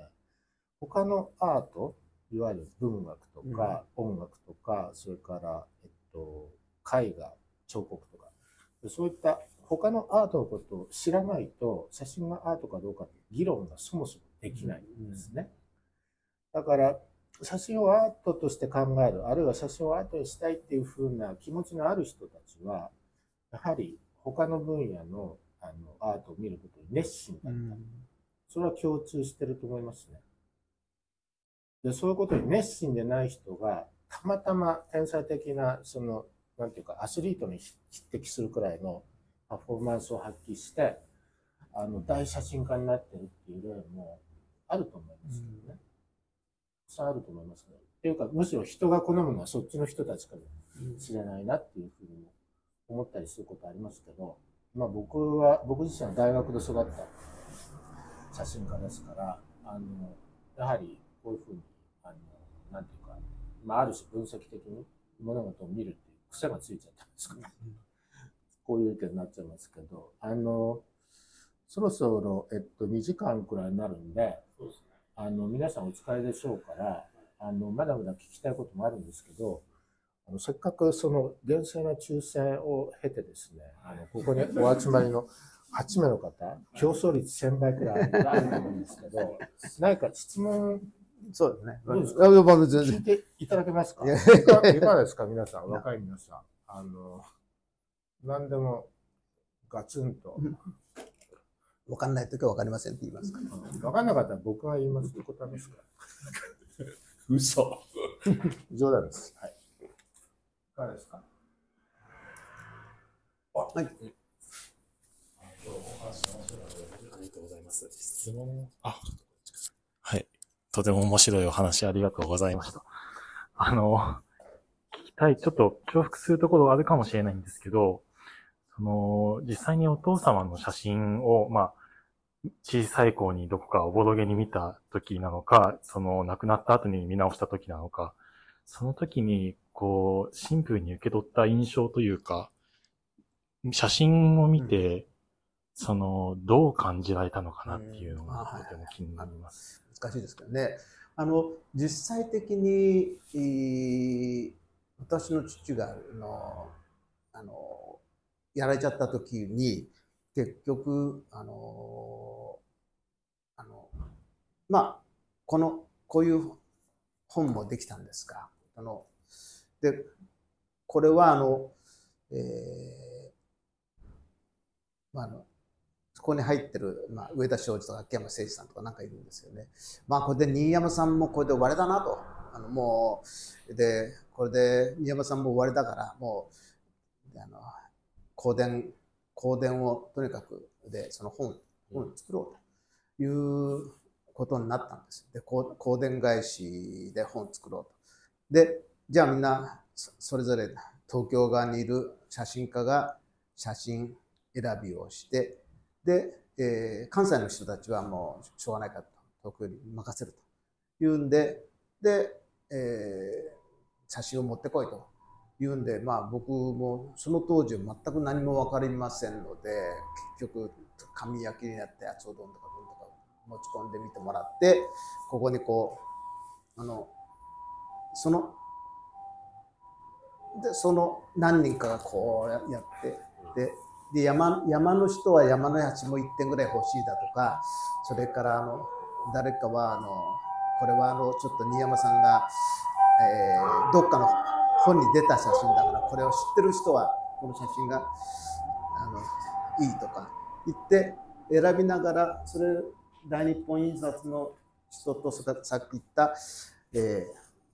鈴木八郎さんがまとめてくれて、彼も本作りのプロだった。それでこんなような本ができた。その時に初めて見た。暗室にはね、入ったことはあるんです。一緒にちっちゃい時にね、だからなんかそれからうちのおふくろがフェロ掛けをフェロ掛けってやつでそのこの金属の上にこうやってこうやったりなんかしてるのは見てるんですけど、あんまり興味なくて、これで初めて写真見たんだけど、もっともっとやっぱりこういろんなこれにやってるのは少なくともちょっと大きめな四つ切りで焼いてるぐらいですよ。でもっとちっちゃなとかコンタクトとかあるんで、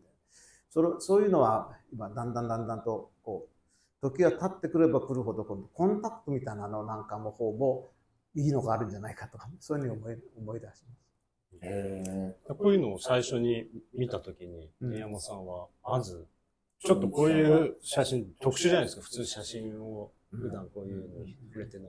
何が写ってるだろう。でもね、ある程度ね、僕は30歳以降になってきたからだとね、だいぶわかんないけどね、結構ギャラリーで、あとそのストックフォトやってて、いろんな写真見てるでしょ。で、ただし、まあ、キレキレな写真が多いんですけど、こういう、だからモノクロの、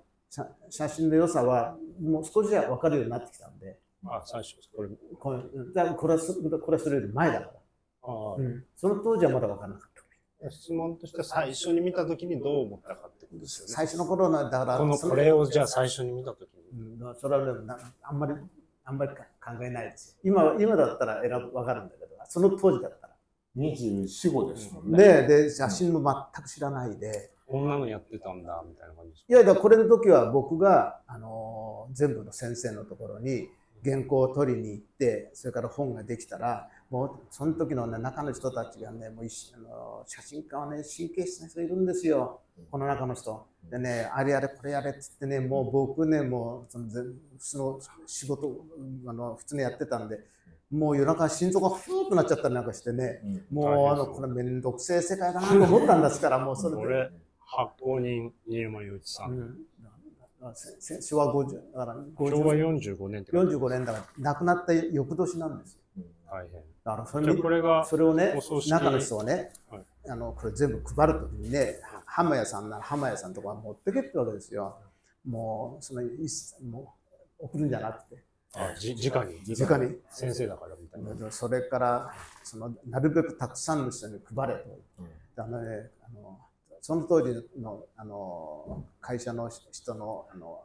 運転手の人に日当払ってね、2日ぐらいでもう大磯の早山さんと大磯行ったり、このあそこ行って、それからここ行ったことでもずっと届けて歩いたんですよ。それちゃんとそれぐらいしろって言うんですよ。だからね、めんどくさい世界だなと思ってたんだ、最初、その当時。これ作るだけで大変ですもんね。でも今はもう、その当時はあんまりその写真であるけど、今だと、ますますちょっとなんかこう響いてくることがありますね。この遺作展っていうのを開かれたのはどなたなんですか？いや、ペンタックスなんです。結局それがね割合早いんです。5月の13日に亡くなって、9月の16日にはもうペンタックスが、その当時、これは皆さんご存知ないと思うんですけど、今霞町のところにペンタックスがね大きなねカメラ博物館とギャラリー持ってた。でそのカメラ博物館とギャラリー持ってきて、そのギャラリーでこのこれその時に忍ぶ会じゃないけど、中に来たら140人飲んだり食ったりしましたから、140人ぐらい大きかったですよね、ギャラリーで。この時に並んでるのが、その時の発起人の人たちがこのなんか並んで、木村雄平さんなんかも来ましたよ。それから土門健さんは木島さんが、土門健さん入院してるんでちょっとよろしくと言ってましたとかなんか言ってましたけど。遺作展は次の書誌で委員会を設け、作品の選択を行った秋山誠二、上田昌司、魚住玲、内田耕作、大木栄一、大場栄一、清岡総一、鈴木八郎、田中正夫、浜谷博史、緑川陽一、八木治。本って書いてあるんですよ。日本の本。僕は不勉強で3人くらいしかわからない。本当に。でも多分皆さん大変な実力をお持ちだった方なんですよね。でもその中の人でも何人かの人はもう写真がほとんどないです。僕もその後自分でギャラリーやってたから、こういう人たちの上田修司さんとかそれはいいんだけど、なんかの人たちのところでみんな捨てられちゃってるのを、八木治さんのやつも全部預かってきてますし、それから清岡壮一の写真の方も預かってきてるし、その清岡壮一さんの写真もこの金柑さんもやってもらったりとか、うちのとかやったり、結構いい写真もあるんで、まだこの鮭さんに期待したいなと思っております、ね、これからのこういう人たちもっともっと日本中にいっぱいいるんだから。そうね、なんかその価値を知らない人が、なんか変なもの出てきちゃったわけで、なんかゴミ出す前にさ、ちょっとね、本当にちょっとこういうのやっててわかるんですけど、本当にもうね、今捨てられてるみたいなこともあるんですよ。本当に実際知ってるんです。コンタクト取ったら1ヶ月前に捨てちゃったわとか、それもね超有名な人なんです。それからね、いろいろだけど、僕もギャラリーやって、それでじゃあぜひじゃあその新山の時代を共有した人たちというんで、まだギャラリー持ってたんでやりましょうよって言ったら、いや全部捨てちゃいました遺族がもう10年3年から5年ぐらい何も誰からも亡くなってから呼びがかかってこないと、もうダメだと思っちゃって、もう。そうですね。それでフォトグラフィーの辛いとこですね、それはね。それで結局でね、まあ僕もこういう保存系のファイル用品とか保存の箱とかそういうのを結構やってるので、今まで亡くなった人の遺族の方が結構有名な人たちの方も相談に見えられて、こうやってやって最低こうやってやってくださいっていうことはいろいろいろんなお教えするんですけど、それでもまあ今はそういうことなんだけども、昔がうちの親父も死んで、それからその後10年20年後に死んでる時は全くこっちも写真の方のそっちの方もやってないからだったから、その人たちを今度引き上げようと2004年か5年ぐらいに連絡した時はもう遅かったという人たちも多い。まず新山さんみたいなタイプが珍しいですからね。その息子さんがここまでこうやって保存して、そのお父さんの写真をこうやって露出させようっていう人なんてほぼいないし、下手したらお父さんのこと憎んでるみたいな人もいます。写真のせいで僕は大学行けなかった。そういう人はいっぱいいる。だからもう早くもう借金が多いからもう早くあんなの捨てたいみたいな人もいっぱいいるんです。そういう人は難しくなって話としては面白いね。いやもう大体そういう人はその後の人がね、だからお父さんの仕事をヤクザだみたいなのを思っててね、それで私はだから銀行マンになりましたとかね、それで役になりましたとか、いろんな人いるんですよ。そういう話も聞きますしね。だから新山さんは珍しいと思います。ある意味はちょっと分かんないんですけど、僕の方だと、うちの親父が愛人のことになったんで、それに対する、ちょっとこう、からかもしれませんよ、そういうようなところ。さんのこれだって、社長ですよね、作ってるのね、この店。はい。これが2007年ぐらい？いや、ちょっと分かんないですけど。2007、8年でしょ。まあでもこんなの。2008年ぐらいじゃない？こんな立派な写真集を。作るなんてすごい。そうそう、これがあってこれですね。8年。これ2008年11月31日。でもこの残念ながらこの本がもうなくなりました。もう700部ずつ作ったんですけども、あとないんです。あと20部ぐらいしかない。じゃあ大事にしましょう。高野さんこれ持ってますね。持ってます。じゃあ他に質問ある人なんかどうぞ。今回の、展示というかセレクションっていうことで畠山さんの方でいろいろピックアップされたと思うんですけども、その中でこう今回のなんか自分の中でどういう眼差しというかで、ピックアップされたというか、そういうのはあったんでしょうか？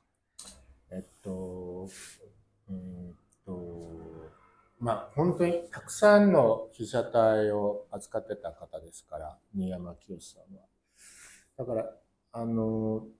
れはたまたま2つ連続して並べた方が面白いなと思って選びましたけども、言葉にするとバラバラでしょ。岩、花、鏡、花びら、網っていうふうに。だからその言葉にするとバラバラになるんですけど、一人の人が写真を撮っている。でその時のものに向かう姿勢っていうのは何か共通しているところもあって全然バラバラじゃないんですね。でここが写真のまず一つの面白さだっていうふうに僕は思ってますから、まあ一言で言えば写真を撮ってそれをプリントにしてそれを眺めることで何か何て言いますかね、こういうものができるってことですね。それは記録とかいうこととちょっと違ってる何かで。一言で言えばそれは造形性とかそれからフォルムとかそういったことだと思うんです。だから何を撮ってるかってことをちょっと忘れるようにして選びました。それが1点、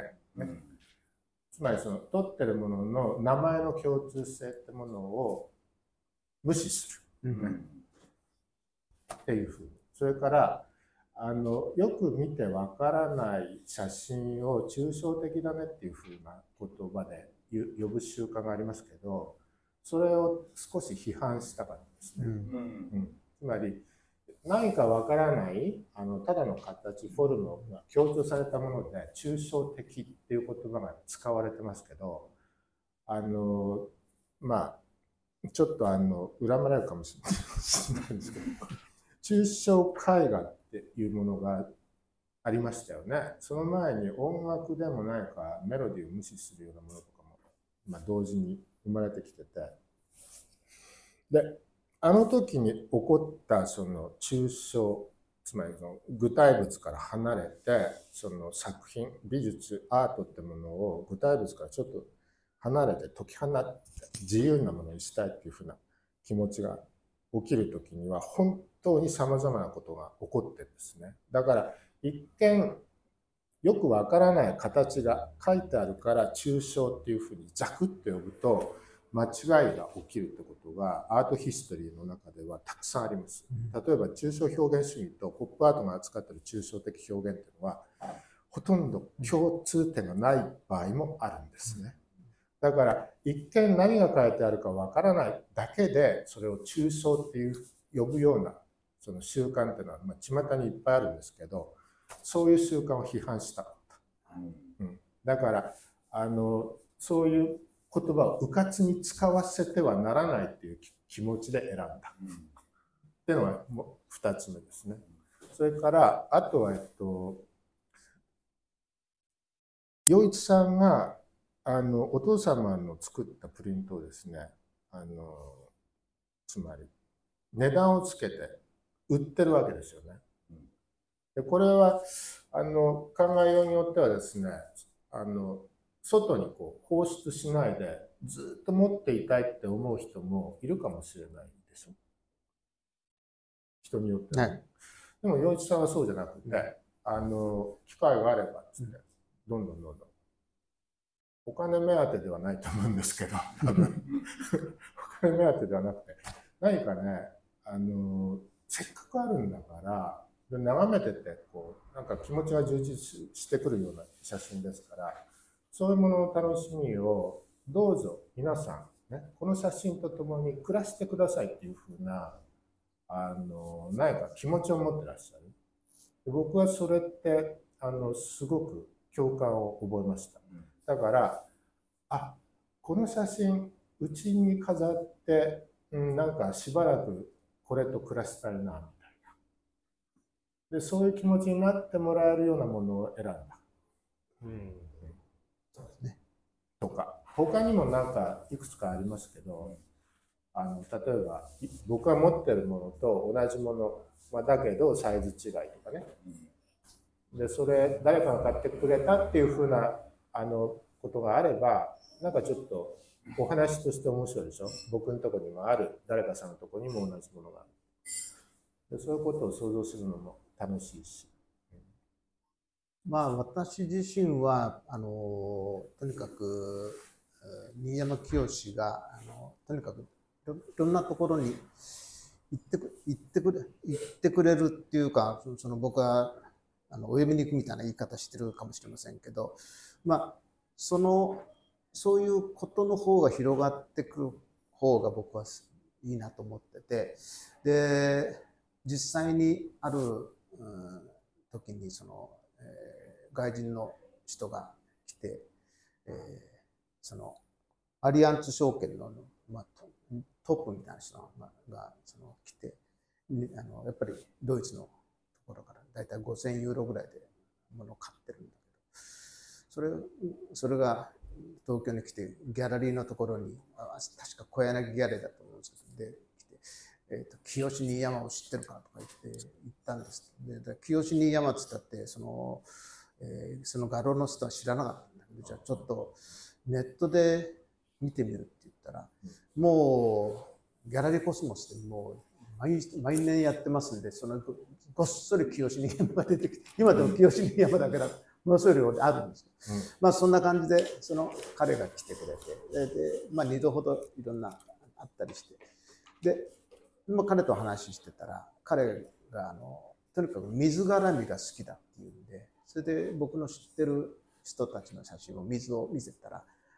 アマチュアの人たちなんかでも結構いい水の写真撮ってた人の写真買ってきました。で結局部屋に飾るのは水っていうテーマの方でずっと部屋に飾りたいんだっていう買い方してました。それとか、あとひょんなことからこの前はメキシコのミュージアム美術館から連絡が来て、新山清志6点持ってるんだけど、結局もうちょっと細かいデータが欲しいってんでデータをもう送ったんですけど、その時はやっぱりキッケンから買ってるはずなんですよ。でそこでメキシコの別な人から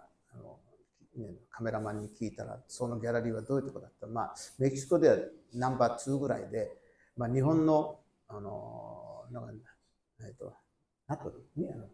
ト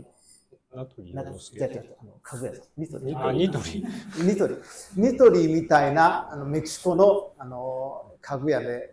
とにかくメキシコ中にどこにでもその店があって、そこのところがミュージアムをやってて、そこで集めてる。そういうのを聞くとね、日本にね、ニトリさんでもやってほしいと思うんだよね。もう少しね、いろんなとこで。少しはいるんでしょうけど。ねえ。僕は写真のコレクターっていうと、例えばですね、このアーティストは、集合写真のコレクター。いるんですか？よく、軍隊なんかで、お庭に500人くらい集めて、例えば米国だと梨のフォルムとか、ちょっと高いところから撮ったり、伝統なんですよね。やっぱり世界中にあって、それだけ集めてるこれですか。いますか。集合写真。つまり最近はね、例えばアートの国際会議なんかでも、キュレーターアーティスト、それから博物館員とか、そういうものに加えてですね、コレクターというのが出てきて、発言するっていう機会が随分あるんですか。だから、どういうふうにその作品に意味を与えるかっていうのもコレクターの役割ですよね。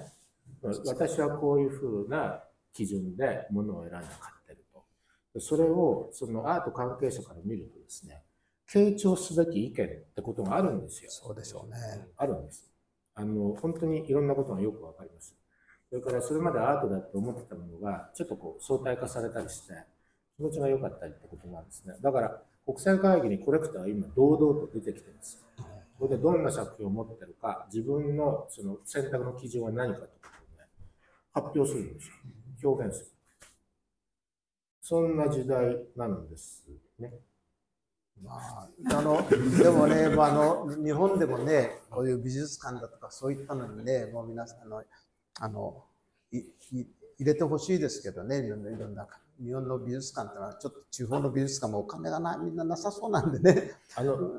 美術館には入ってますか？四国にはね入ってるんですけど、3点しか入ってないです。四国の松山愛媛県立ですか、で入ってるんですけど3点ぐらいしか入ってないです。でなんとかな、外国の方ですと、僕もそんなことしてずっと動いてしてたら、やっぱりアメリカなんかだったらそのギャラリーの、そのギャラリーじゃなくてミュージアムの人が動きながら、そのサポーターっていう人たちが動いて、一緒になって動いてって買ってくれて、それをミュージアムに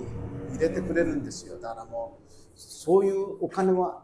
みんなが集めて、それで買ってそれで入れてくれるっていう、そういうのがもうちょっと日本にはあるんですかね。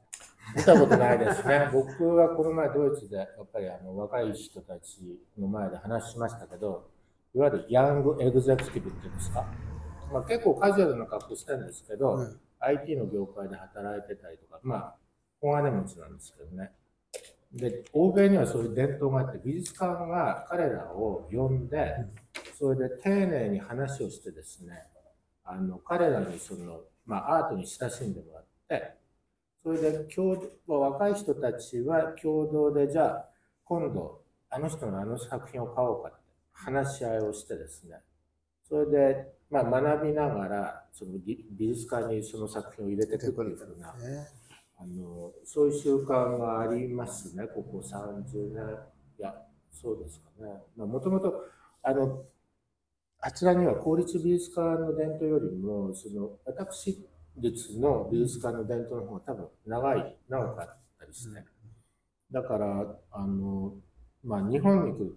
と公立美術館いっぱいあるんですけど、どこ行っても例えばアーティストとして行くとですね、一番最初に言われるのが「うちお金ありませんか？」そんな挨拶みたいに言わないでくれるって思うんだけど、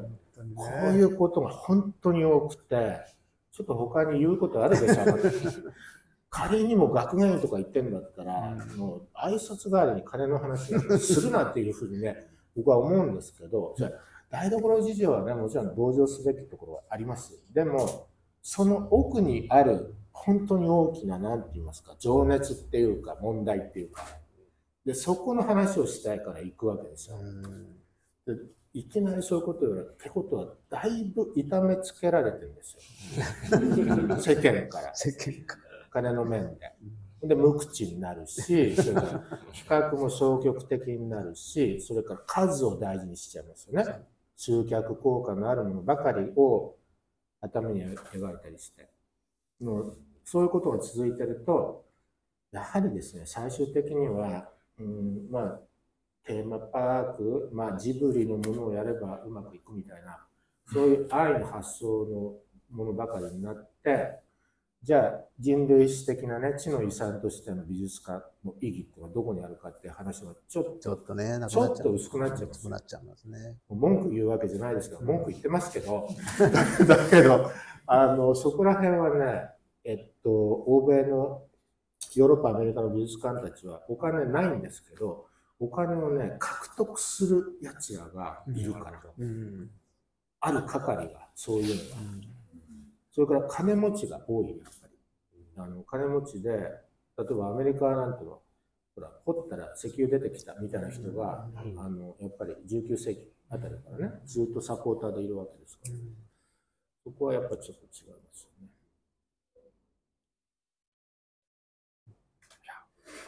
僕話し出すとこういう話ちょっと止まらないですね。そろそろ時間があれなんで。でも僕はこういうもの、例えば松山でもいいんですけど、話次第でうちでぜひってとこありそうな気はしますよ。ぜひ私もやりますけどよろしくお願いします。なんかこのとにかくね、こういうこのせっかくねきちっとできてるんで。松山って他に有名人いないですか？正岡子規。有名人って言ってもあれじゃないですか。生きてる人、大谷翔平くらい。いないですね。だから、この間、有名人っていうか、めちゃくちゃな人かもしれないけど、白川義勝。亡くなっちゃいますからね。あれはね、政治家。いやいや、だから、彼は、線香にあげに来たんですけど、新山清の時はでも西崎みどりさんと一緒だけど、まあいないし、まあいないですね今。本当に政治家も塩崎ぐらいだし、なんかね、高知どうですかね。高知はね、どっちかって、近いってことですか。近いって言っても高知は県立美術館はちょっと違うんじゃないですか。違いますかね。そうじゃなくてその石本さんとは近いんですけど、愛媛と高知の今高知の方は今ちょっと私ここだけの話ですけど清岡総一が高知なので、それを今それ高知の方でプッシュしてるんですけど、新山清志は忘れてましたってでもぜひってとこはなんか出てきそうな気がするんですけど教育次第では、美術館を教育しなくちゃいけないです。なるべく早くないと私自身が年ですから私自身が年ですから早いですよ。でもなんかもういつもお元気で会うたびなんか安心するんですよ。今のところはノープロブレムですね。じゃあ、そうですね。あとこの素晴らしい作品もここでも販売してますんで、もし、しかも今まで言った若手作家のかなり安く値段で。ドイツで買うより安い。はるかで買うですけどね。は